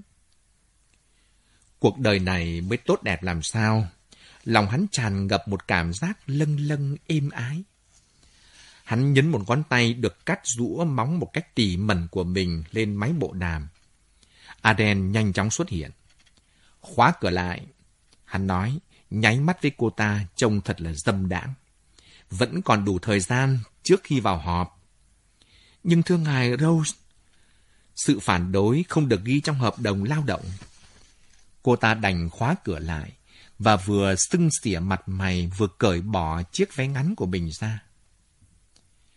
Cuộc họp diễn ra sau đó là với Anna Van Unterberg Smith và chỉ mất có nửa giây đồng hồ để người đàn bà này phá hỏng cả thế giới tươi đẹp của hắn. Không một chủ bút nào trên khắp đất nước này lại có được một mức lương cao như của hắn cả. Nhưng bây giờ, chỉ cần hắn kiếm được một việc làm mới với đồng lương đủ sống cũng là may mắn lắm rồi. Nhưng thưa bà, thưa bà Van Unterberg Smith, hắn lắp bắp, xin bà hãy cân nhắc lại ạ. Vợ tôi thì đang có mang, tôi lại vừa mới mua một căn nhà mới, rồi lại còn bao nhiêu là khoản nợ nữa. Tôi biết làm sao đây? Và khi cơn bàng hoàng đã tạm lắng xuống, hắn mới nhận được rằng như vậy là hắn đã lâm vào tình trạng vỡ nợ. Nhưng đến lúc này thì Anna đã đi được nửa con đường trở về trang trại Fontainebleau rồi. Rosemary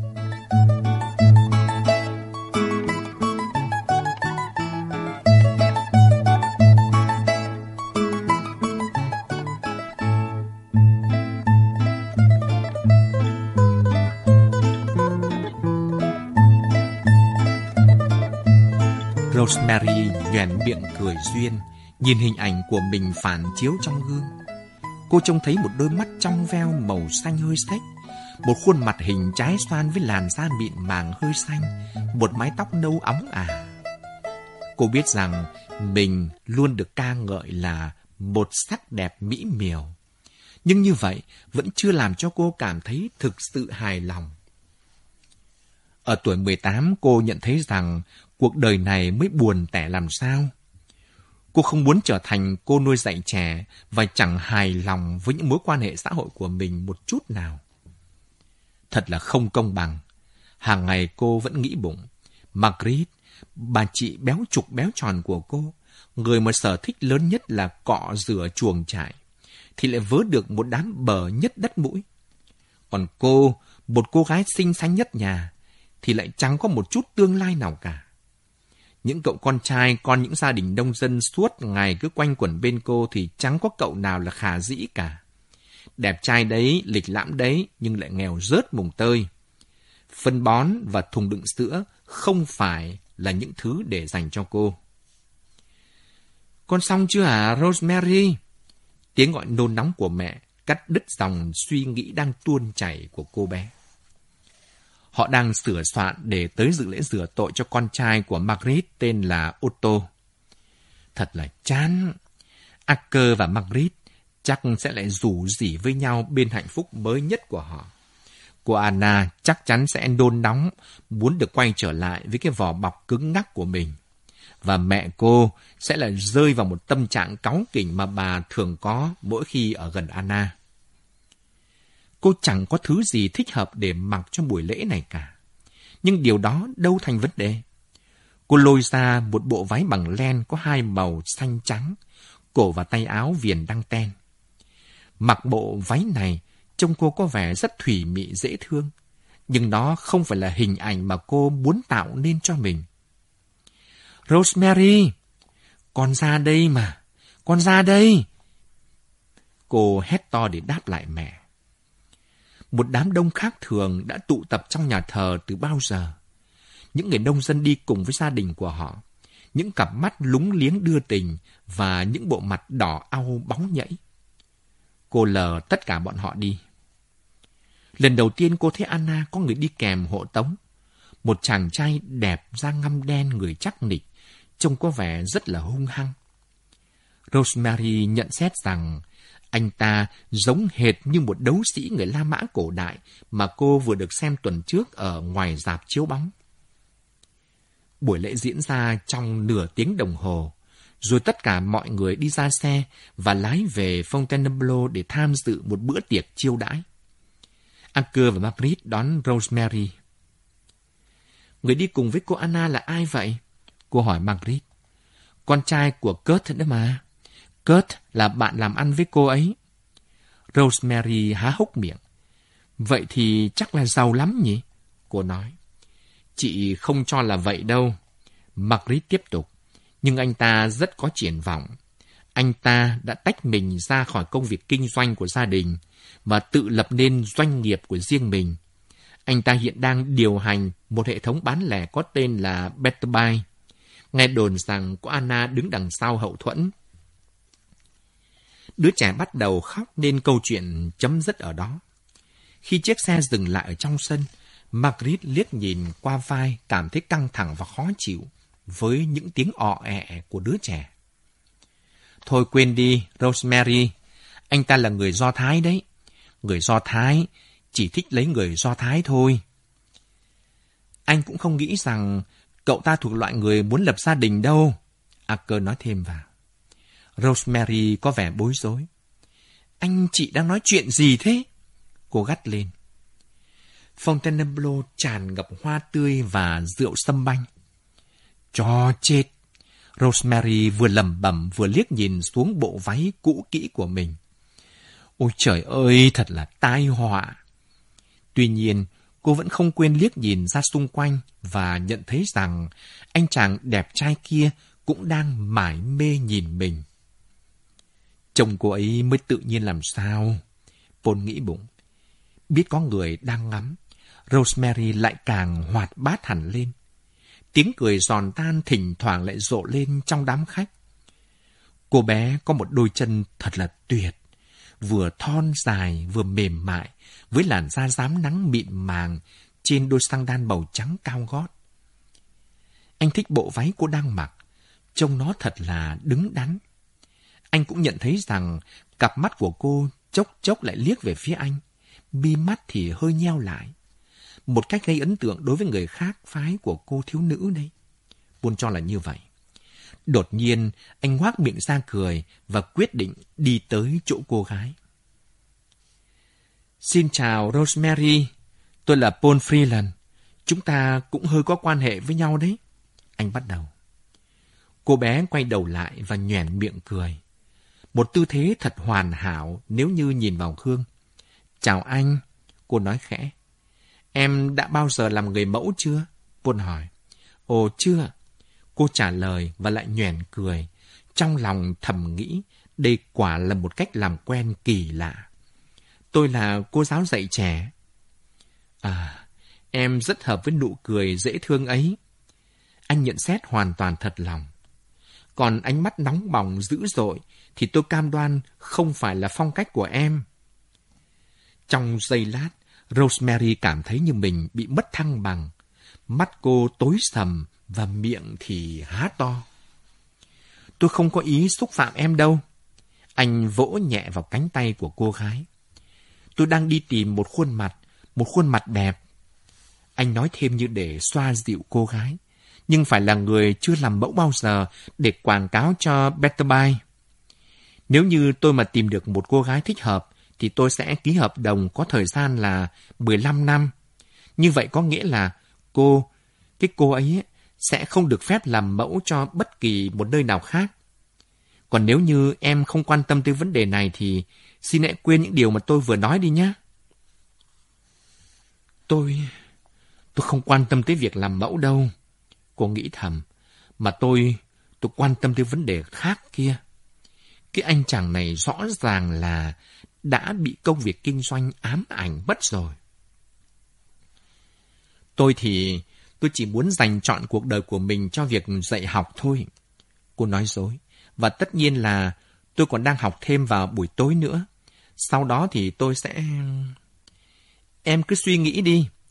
Paul tỏ ý không quan tâm tới những kế hoạch của cô. Anh đặt tay lên vai cô gái trong chốc lát. Hãy báo cho tôi biết nếu như em quan tâm còn bây giờ thì xin lỗi. Ít nhất một lần trong đời cô đã sai rồi. Anh ta chỉ cần khuôn mặt của cô cho việc quảng cáo, cho những túi cam túi quýt và những đồ thực phẩm đông lạnh thôi. Cô bước nhanh tới chỗ một cậu con trai rụt rè mà cô quen biết từ trước. Giả bộ như chính cậu ta mới là người đàn ông mà cô đang quan tâm. Nhưng mọi suy nghĩ của cô vẫn hướng về Paul Freiland. Chẳng nghi ngờ gì nữa, anh ta đúng là ông thiện rồi.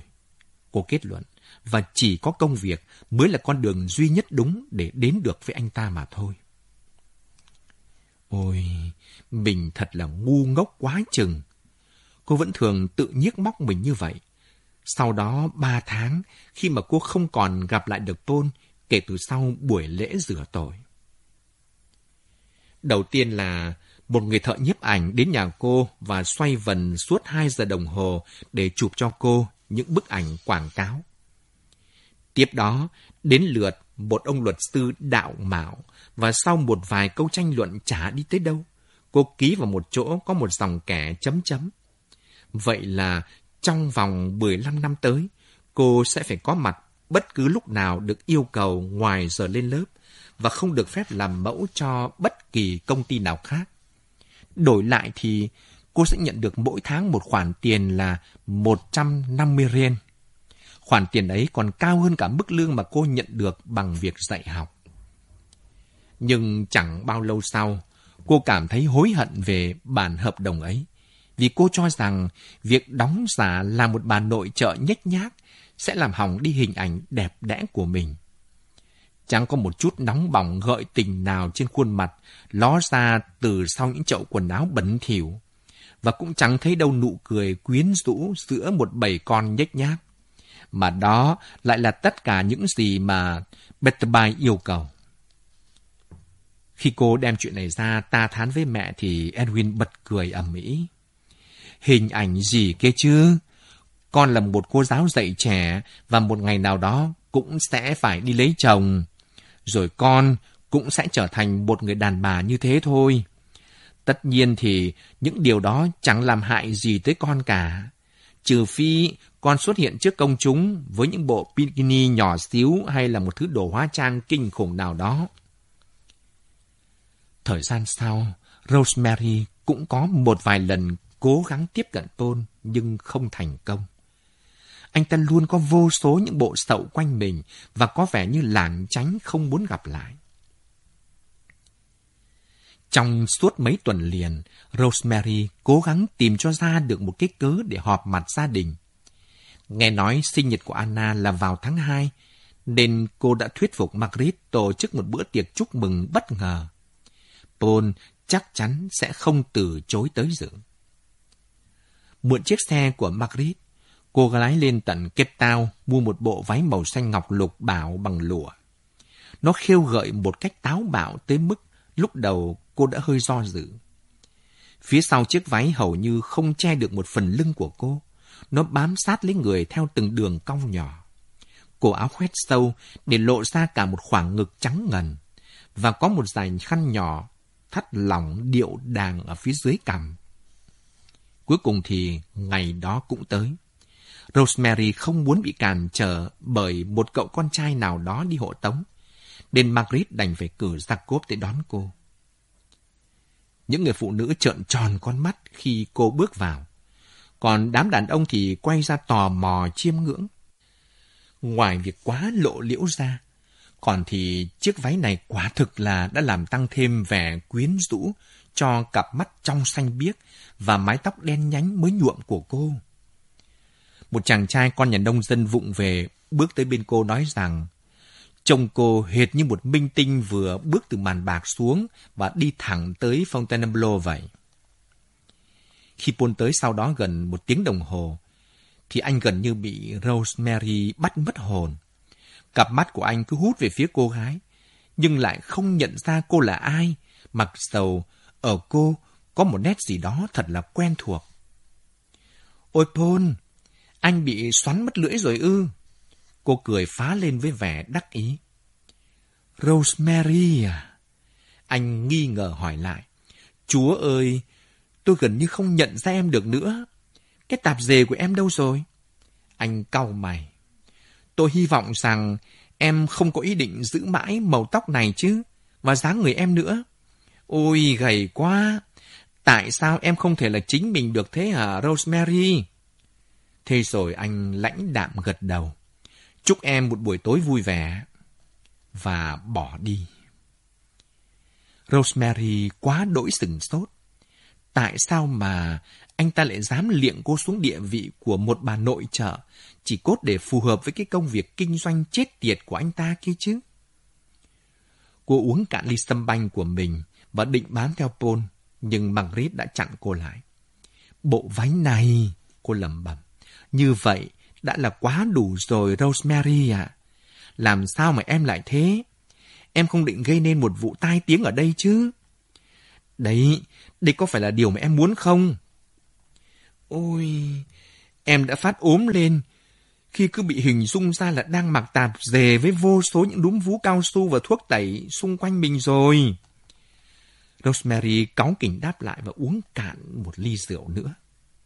Margaret thì chăm chú nhìn em rồi sau đó cười mỉm.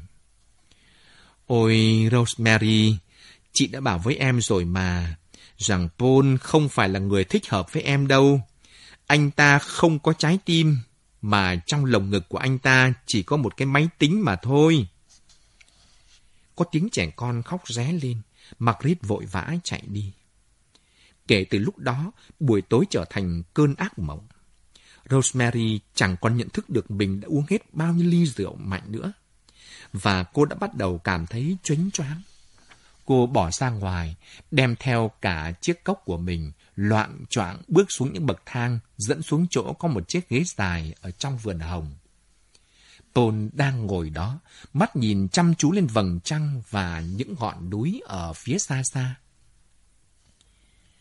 Có thể là cô đã hình dung ra sự coi thường của anh chàng. Cô nghĩ vậy, và đặt một bàn tay lên vai Paul hỏi khẽ. Anh đang làm gì? Anh đang nghĩ gì và mải mê đến như vậy?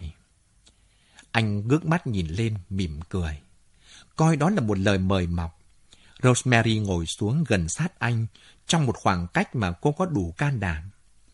Tôi đang nghĩ, anh trả lời, rằng nếu như tôi mà tiến hành việc tự đóng gói bột giặt thì tôi sẽ hạ giá bán ra được ít nhất là 10 xu một gói. Chúa ơi! Cô cau mày nhìn anh. Anh đang ngồi ngắm trăng ngắm núi mà đầu lại nghĩ tới những gói xà phòng giặt ư. Trong giây lát, cặp mắt của Paul lướt nhanh trên cơ thể đang tuổi dậy thì của cô gái trẻ. Khuôn ngực phập phồng và hàng mi run rẩy. Chợt anh nhe răng ra cười toe toét. Sức mạnh của quảng cáo tôi cho là như vậy. Mỗi lúc trông thấy em, tôi lại không thể ngăn mình khỏi nghĩ tới những chậu giặt và những gói thuốc ấy. Người Rosemary đờ ra vì kinh sợ. Gã đàn ông này quả đúng là một con quái vật. Một con quái vật tàn ác, hung bạo và sắc sược. Rượu, xâm banh lại càng làm tăng thêm nỗi thất vọng và sự bực tức của cô. Nếu như trong trường hợp khác thì cô đã phá lên cười vui vẻ, nhưng lúc này cô chỉ có thể thở dốc. Tự dưng, cô thấy cánh tay cầm cốc của mình đưa lên, và cô hắt cả chỗ rượu còn lại trong đó vào mặt của con quái vật ấy. Cô nghe thấy một tiếng cười khoái trá nổi lên, trong lúc gã đàn ông quay lưng đi trở vào trong nhà. Ôi chao, hắn ta mới khủng khiếp làm sao cô vẫn ngồi lại trong khu vườn tràn ngập hoa hồng, người run bắn và một cơn buồn nôn dâng lên từ dưới dạ dày. Cô muốn đứng dậy nhưng không tài nào nhấc người lên nổi. Cuối cùng, cô nhòi người vào giữa một bụi hồng nôn thốc đôn tháo. Trong lòng cảm thấy ngượng vì sự say xỉn của mình về bộ váy cũng như những âm mưu mà cô đã tự mình nghĩ ra. Cô thèm được làm một con cua bò vào trong hang và ẩn sâu ở trong đó mãi mãi. Ôi, ôi trời ơi! Cô rên lên. Anna, người đã bỏ ra ngoài đi dạo trong vườn vì chán ghét những trò vô vị được tổ chức ra trong ngày sinh nhật của mình, đã nghe thấy toàn bộ câu chuyện và sau cùng là những tiếng thổn thức nho nhỏ của cô gái. Tiếng khóc ấy đã làm sống dậy trong bà những mối thương cảm mà bấy lâu nay bà không còn cảm thấy được nữa. Bà lặng lẽ bước tới bên cô gái lúc này đang gục người xuống ghế trong một tư thế thật khổ sở, đầu kẹp vào giữa hai lòng bàn tay. Rosemary, có chuyện gì thế cháu? Bà hỏi mặc dầu đã hiểu rõ được câu chuyện, nhưng trong lòng vẫn vẩn lên một ý nghĩ. Tại sao mình lại phải lo lắng cho con gái của người đàn bà đó nhỉ? Cô đi đi. Rosemary thổn thức. Cháu rất tiếc vì đã làm hỏng mất bụi hồng của cô. Nhưng mà cháu xin cô hãy đi đi. Vớ vẩn. Như vậy tức là cháu đã bón phân cho hoa rồi đó. Anna nói, cháu có thể tới đây và làm như vậy hàng đêm nếu mà cháu muốn. Rosemary nghi ngờ nhìn lên. Cô chưa bao giờ nói chuyện trực tiếp với Anna, nhưng đã được nghe rất nhiều điều về người đàn bà này do Margaret kể lại. Lòng chắc ẩn không bao giờ được nhắc tới cả. Cô dùng mình.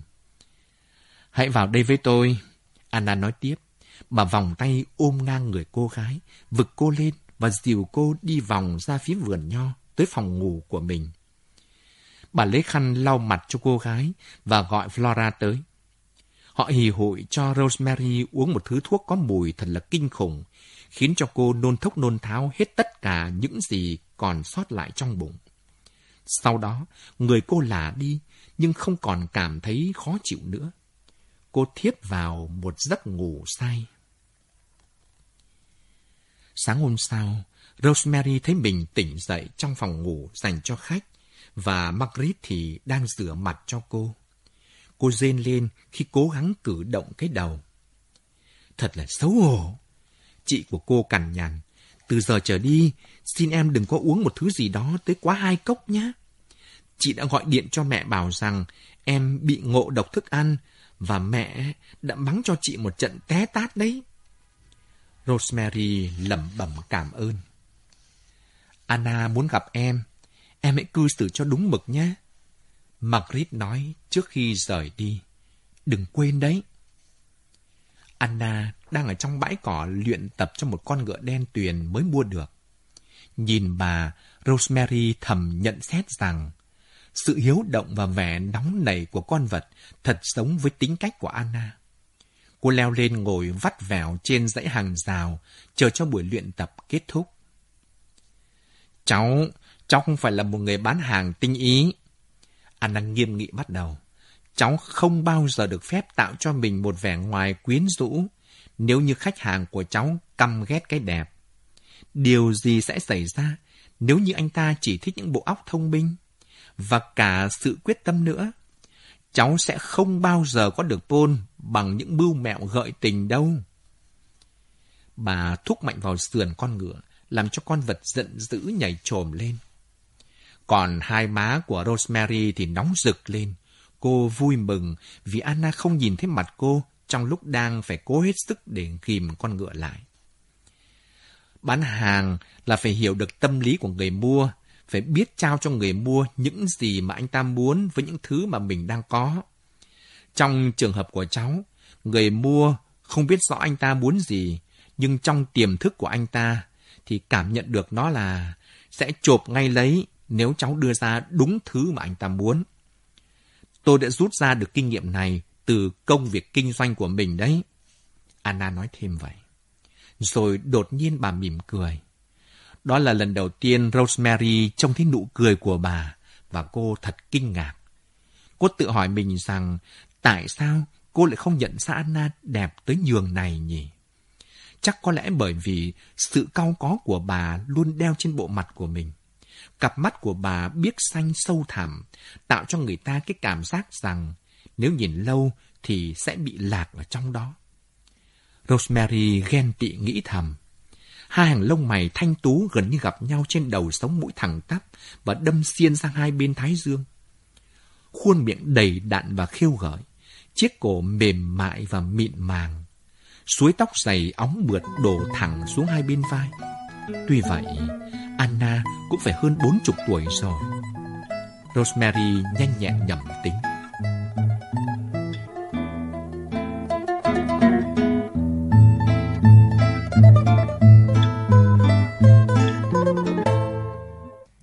Thưa các bạn, cuối cùng thì tình yêu giữa Arthur và Margaret cũng đơm hoa kết trái. Họ hạnh phúc đón chào sự ra đời của cậu con trai đầu lòng và đặt tên cho nó là Otto. Nhìn thấy hạnh phúc của chị gái Margaret, Rosemary có phần chạnh lòng. Cô cũng xinh đẹp, cũng duyên dáng và cũng muốn kiếm một tấm chồng tử tế như anh rể Acker. trong lễ rửa tội cho cháu trai Otto, Rosemary đã đánh mắt đưa tình với Paul, người đang sở hữu một hệ thống bán lẻ nổi tiếng. Paul cũng chủ động tiếp cận với Rosemary, nhưng chỉ là để mời cô đồng ý làm người mẫu quảng cáo. Rosemary sau một thời gian đánh vật với các hợp đồng quảng cáo chẳng mấy ăn nhập với bề ngoài xinh đẹp của mình thì lấy làm tức tưởi. Cô càng giận dỗi hơn khi không thể tiếp cận gần hơn với Paul. Cho đến khi có cơ hội được nói chuyện với anh, thay vì thái độ nhã nhặn, Paul đã ném vào mặt Rosemary những lời nhận xét thiếu tôn trọng. Rosemary đã bị sốc sau tất cả những gì xảy ra. Bà Anna là người biết được tâm trạng này của Rosemary và đưa ra những lời góp ý chân thành. Bây giờ qua giọng đọc nghệ sĩ ưu tú Việt Hùng, mời các bạn nghe những trang tiếp tiểu thuyết Tình yêu trở lại của nhà văn Max Windell qua bản dịch của Tạ Thu Hà.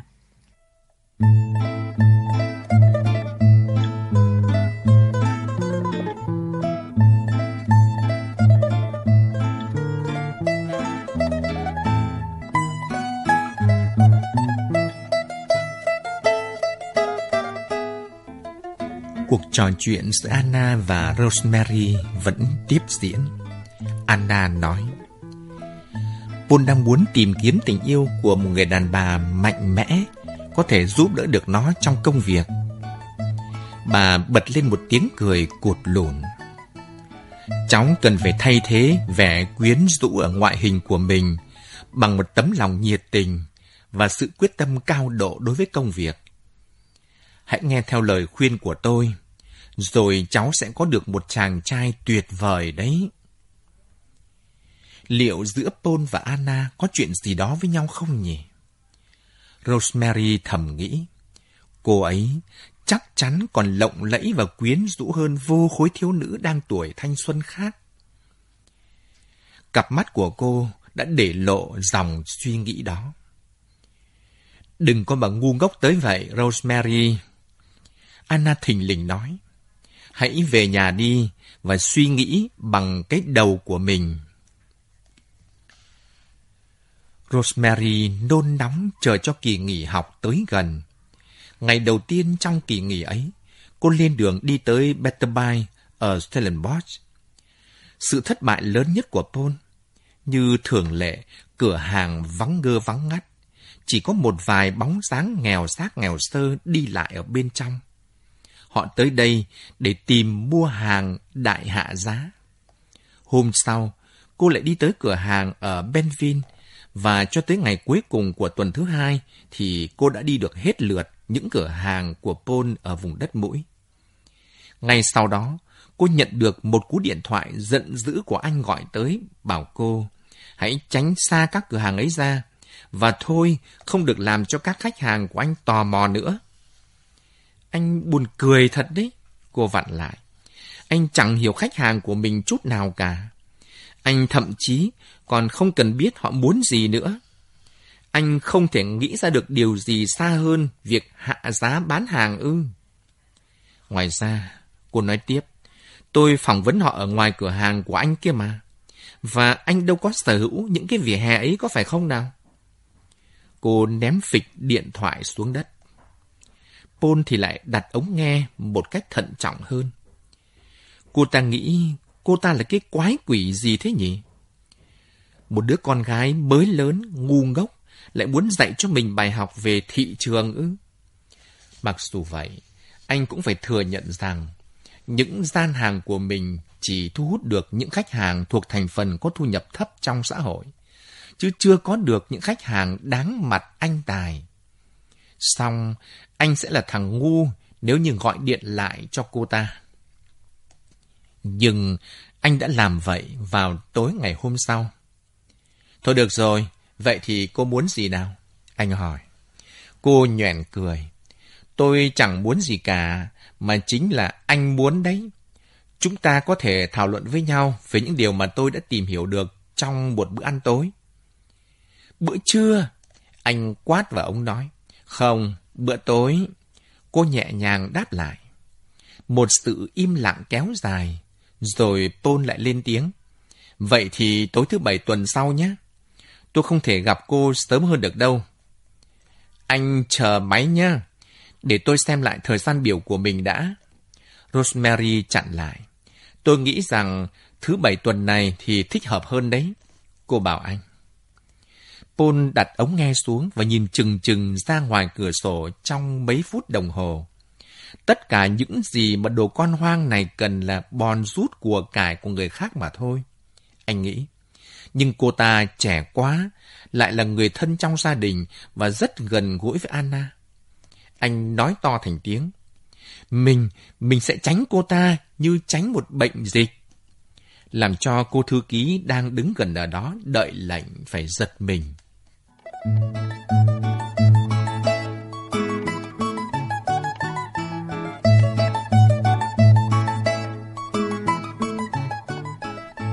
Con lâm vào một mùa đông khắc nghiệt thì mới biết quý trọng một mùa xuân ấm áp. Kitty giờ mới thấm thía được điều đó. Bên ngoài căn hộ của họ làm con mương kè bê tông và bên kia con mương ấy đi qua một sườn dốc dài chừng năm thước là tới bãi đất hoang. Nó đã bị lấp đầy gạch vụn từ ba tháng trước, nhưng cô vẫn chịu khó dọn quang một khoảng rộng để trồng vài luống hành. Và sau đó, tuyết đã phủ kín mọi vật. Bây giờ không gian lại bừng thức dậy và tỏa ánh sáng lấp lánh. Một vài mầm xanh vượt lên và dãy hàng rào lộ ra trắng xóa. Lòng Kitty tràn ngập vui sướng khi cô mở rộng khung cửa sổ trèo qua đó ra ngoài. Rồi cô vội vã đi tới vườn ươm cây ở ngoài rìa một ngôi làng. Trích ra một phần trong số tiền đi chợ hàng ngày để mua mấy khóm đỗ quyên và ỏi hương đang nở rộ những bông hoa. Cô lấy đâu ra thời gian để chăm sóc chúng, còn phải luyện giọng nữa chứ. Michael hỏi cô khi anh trở về nhà, nhưng không tỏ ý trách móc gì cả, mà chỉ đứng yên bên cửa sổ và nhìn say sưa về những luống hoa. Phong thái của anh tự dưng khiến cho cô nảy ra một ý nghĩ lạ lùng. Michael đang nhìn những bông hoa ấy, cứ như thể đây là lần đầu tiên hay là lần cuối cùng anh ấy được nhìn thấy chúng vậy. Suy nghĩ đó làm cho cô sững sờ và cô thấy lạnh cả người. Tại sao nó lại xen vào cuộc sống đã bình lặng trở lại của cô thế nhỉ? Cô gạt nó sang một bên. Trông chúng rất đáng yêu có phải không? Cô nói. Một thoáng mong manh của cõi thiên đường. Michael vội vã quay đi, và cô nghe thấy tiếng cánh cửa đóng sầm lại. Chúa ơi, anh có điên không nhỉ? Không, tất nhiên là không rồi. Cô tiếp tục chiêm ngưỡng những bông hoa của mình từ trong căn phòng sáng rực ánh ban ngày, vì những tấm rèm cửa nặng nề đã được cô kéo tung ra hết. Cô đã bỏ phí mất một ngày, nhưng như vậy thì có sao nào? Cô cũng đã tiêu đi gần hết số tiền đi chợ của một tháng. Và từ giờ đến cuối tuần, họ sẽ phải ăn trứng và khoai tây rán. Cô cười to và đi vào trong bếp. Sau đó, trong bữa tối cô nói, Tại sao anh lại làm tất cả những điều này cho tôi thế hả? Michael ngẩng lên hơi giật mình.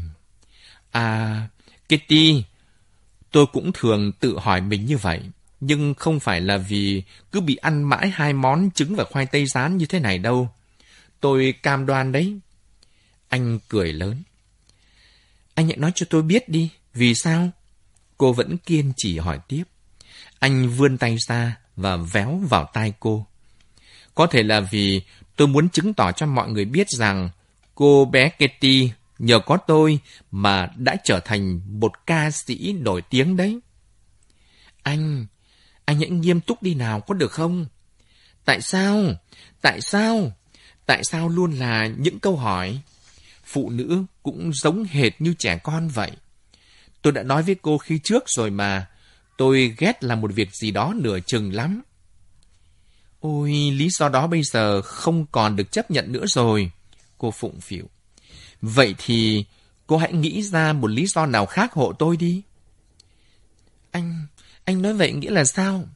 Nghĩa là tôi chẳng biết trả lời câu hỏi của cô ra sao cả. Có thể là vì cô đã đem lại cho tôi cuộc sống mới chăng? Còn gì nữa không? Ôi Katie, cô thôi nhõng nhẽo đi được không nào? Môi cô gái trề ra. Thôi được rồi, thế này vậy nhé. Chúng ta sẽ trao đổi thông tin. Cô nói cho tôi biết nguyên nhân khiến cô bỏ nhà ra đi. Sau đó, tôi sẽ nói cho cô biết tại sao tôi lại làm như vậy. Mặt Kitty đỏ bừng lên. Cô cắn môi và chạy vào bếp để pha trà. Cô ấy là một cô gái thật đáng yêu. Anh nghĩ thầm, giá mà mọi chuyện khác đi thì anh đã ngỏ lời cầu hôn với cô ấy rồi. Anh tự hỏi, không biết điều gì đã khiến cho cô bé phải xấu hổ tới mức như vậy. Chà, nhưng mà cũng dễ dàng tìm ra thôi. Anh có mấy người bạn đang dạy trong trường âm nhạc ở Cape Town. Anh sẽ viết thư nhờ họ điều tra hộ.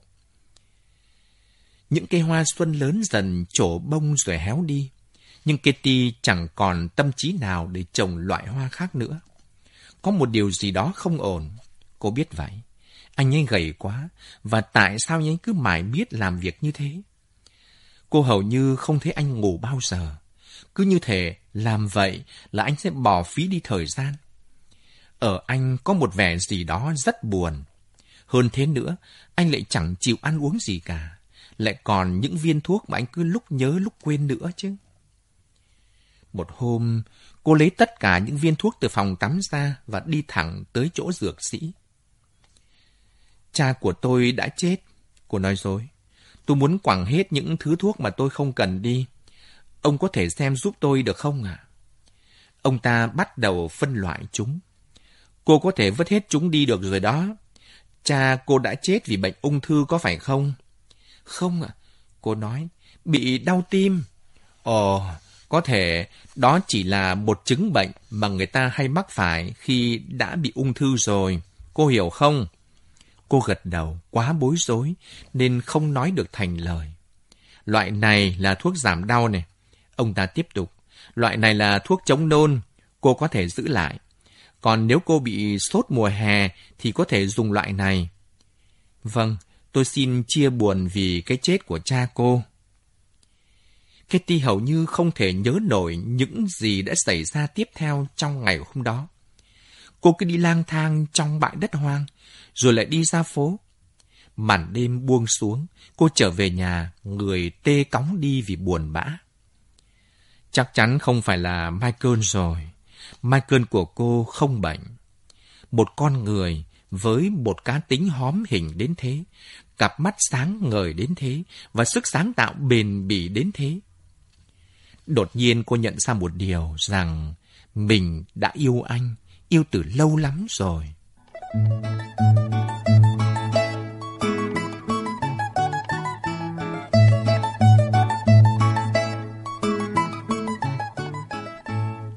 Cuối cùng thì thứ bảy cũng đến. Paul và Rosemary tới nhà hàng Aliotti ở nơi mà Paul rõ ràng là khách quen. Anh chăm chú nghiên cứu những kết quả mà cô đã tìm hiểu được và không ngừng cau mày nhăn mặt. Chứng cứ chỉ ra rõ ràng rằng hình ảnh của Betterby đã bị đánh giá quá thấp. Giá rẻ là thông điệp duy nhất mà nó có thể truyền tới cho khách hàng. Vấn đề cốt lõi là Rosemary phân tích, Betterby cần phải chú trọng tới cả vệ sinh thực phẩm, chất lượng hàng hóa và tiết kiệm thời gian nữa. Phải thừa nhận rằng giá cả phải chăng cũng là một yếu tố quan trọng thu hút khách hàng, nhưng đó chỉ là gián tiếp mà thôi.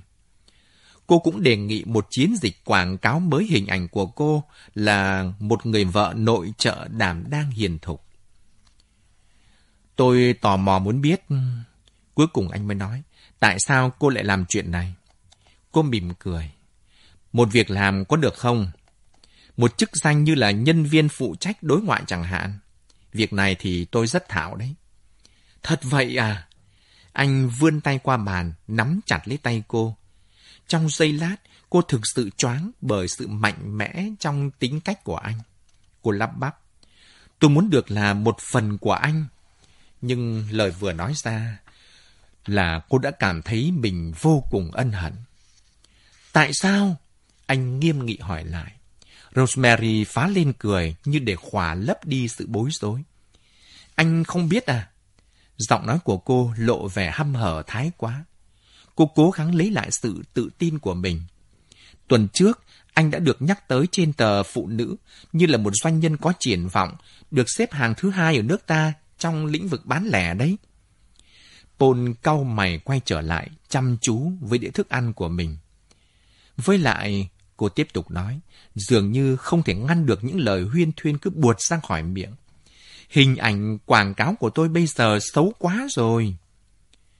Paul thực sự tức giận, anh lờ cô đi trong suốt phần còn lại của bữa ăn. Tuy vậy, lúc anh đưa cô trở về nhà đêm hôm đó, anh bất ngờ ôm chặt lấy cô và hôn cô. Nhưng đó là một hành động khủng khiếp mà anh chẳng muốn chút nào. Tôi sẽ gặp lại cô, anh nói. Kể từ hôm đó, Paul thường xuyên gọi điện cho Rosemary, nhưng chỉ bàn luận với cô những vấn đề về công việc, về thị trường và về nhân sự. Anh cũng thường xuyên đưa cô tới dự những buổi tiệc công việc và giới thiệu cô với tư cách là cô Betterby. Cô còn giúp anh viết cả những bản thuyết trình, nhưng anh vẫn luôn tỏ ra nghiêm túc và chỉ quan tâm vào công việc mà thôi.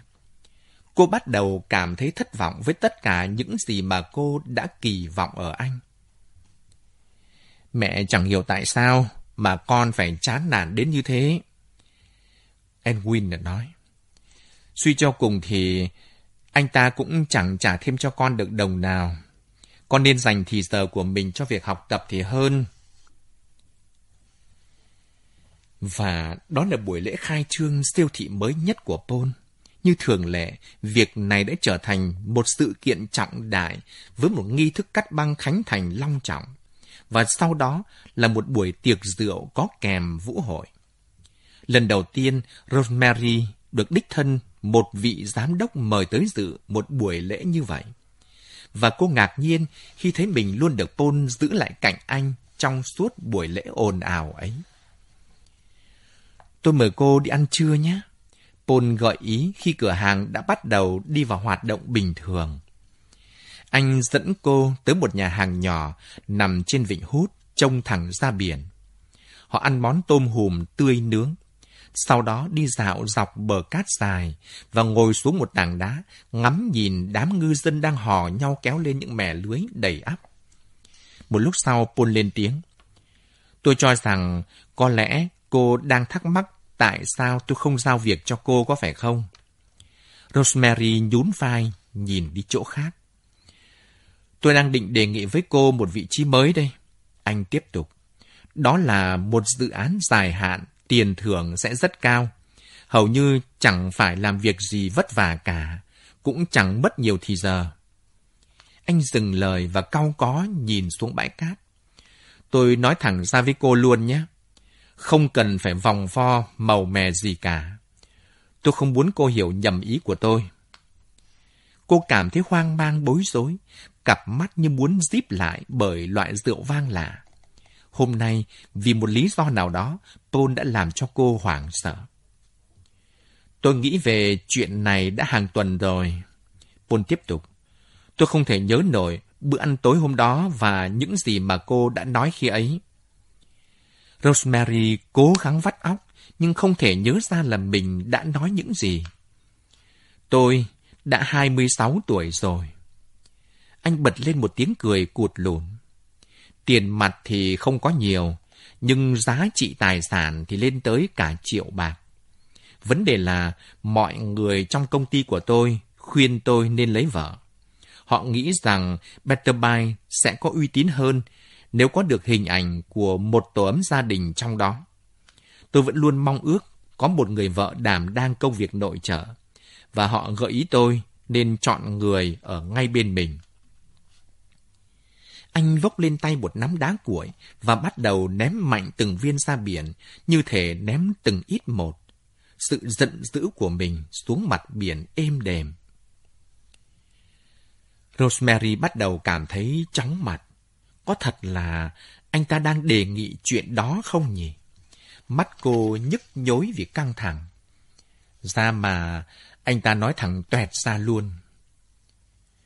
Tôi cũng đã nói chuyện với cô Anna rồi. Anh nói tiếp, cô ấy rất đồng tình với ý kiến đó.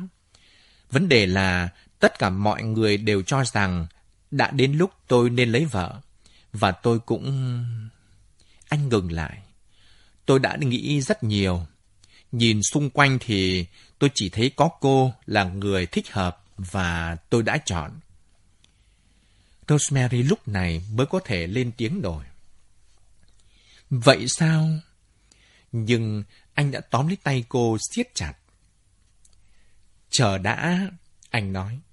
Tôi muốn cô hiểu một điều rằng tôi sẽ không bao giờ yêu cô cả.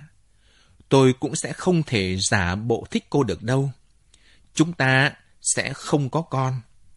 Tôi đang đề nghị với cô một thương vụ. Cùng làm việc, cùng giải trí, cùng quản lý những cửa hàng. Chúng ta sẽ làm thành một cặp tuyệt đẹp. Cả hai đều tàn nhẫn, đều tham vọng. Tôi sẽ không để cô phải thiếu tiền. Lần đầu tiên, anh nhìn thẳng vào cô, cặp mắt đen như than đá ấy đã chiếu thẳng vào mắt cô một cái nhìn thật dữ dội. Không có tình yêu trong đó, mà chỉ là sự diễu cợt và khinh bỉ. Tôi chấp nhận. Cô nói, sau này, cô nghĩ một khi họ đã lấy nhau rồi, thì cô có thể tiếp cận anh một cách dễ dàng hơn. Và rồi từ từ Paul sẽ phải yêu cô say đắm. Anh lắc mạnh tay cô. Theo phong tục thì như vậy anh phải hôn tôi đấy. Cô lắp bắp. Rosemary, anh đáp vẻ quở trách. Đừng bắt đầu một hành động sai lầm như vậy đi. Đám cưới được tổ chức ở Fontainebleau và trở thành một trong những sự kiện lớn nhất trong năm. Acker là người trao quà tặng cho cô dâu, còn Margaret thì chuẩn bị một bữa tiệc thật linh đình. Lễ cưới bắt đầu vào lúc 10 giờ sáng. Một vị đại diện pháp luật của địa phương đã tới đây để làm thủ tục đăng ký kết hôn cho hai người tại phòng khách lớn trông thẳng ra vườn nho.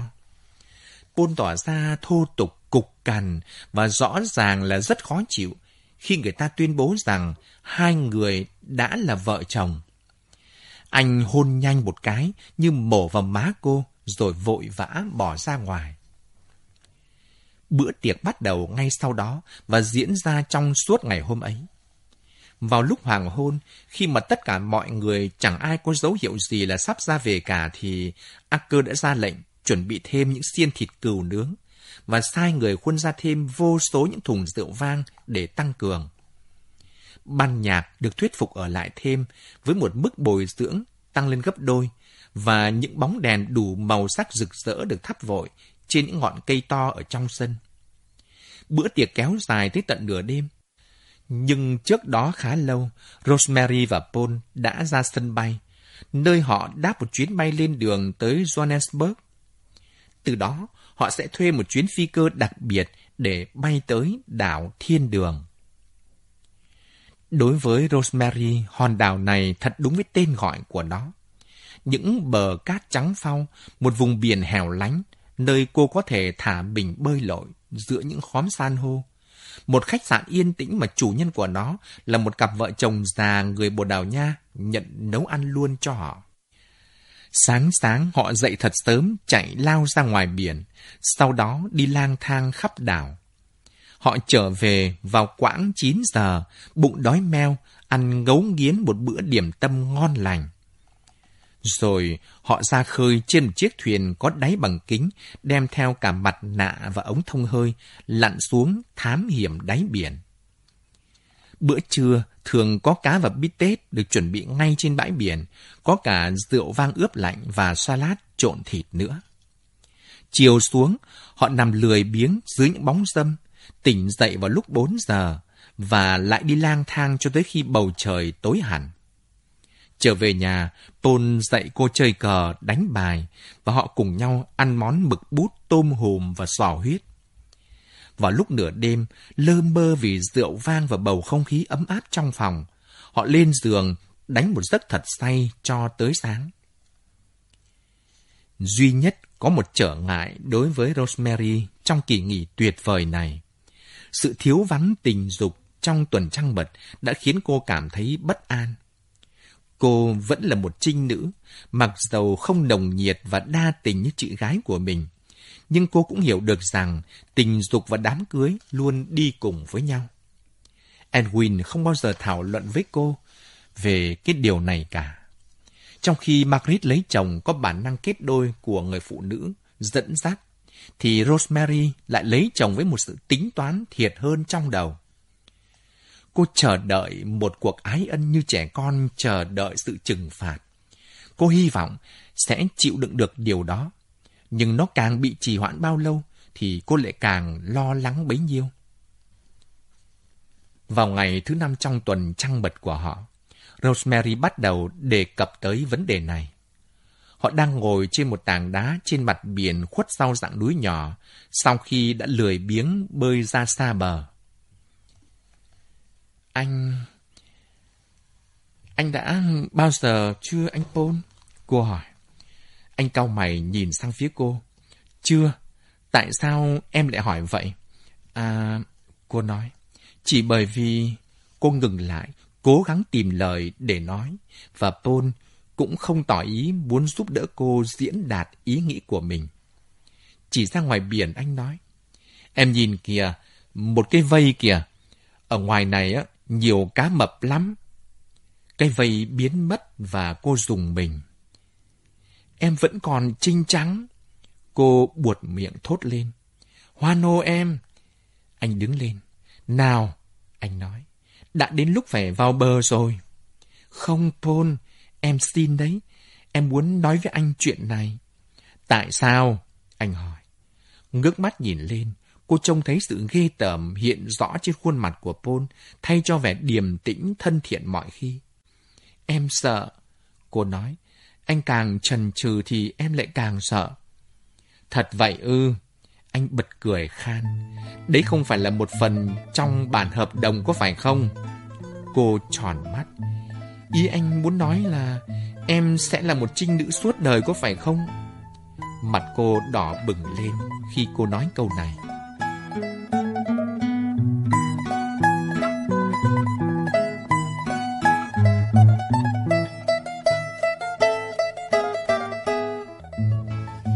Bạn vừa nghe những trang tiếp tiểu thuyết Tình yêu trở lại của nhà văn Max Windell qua bản dịch của Tạ Thu Hà.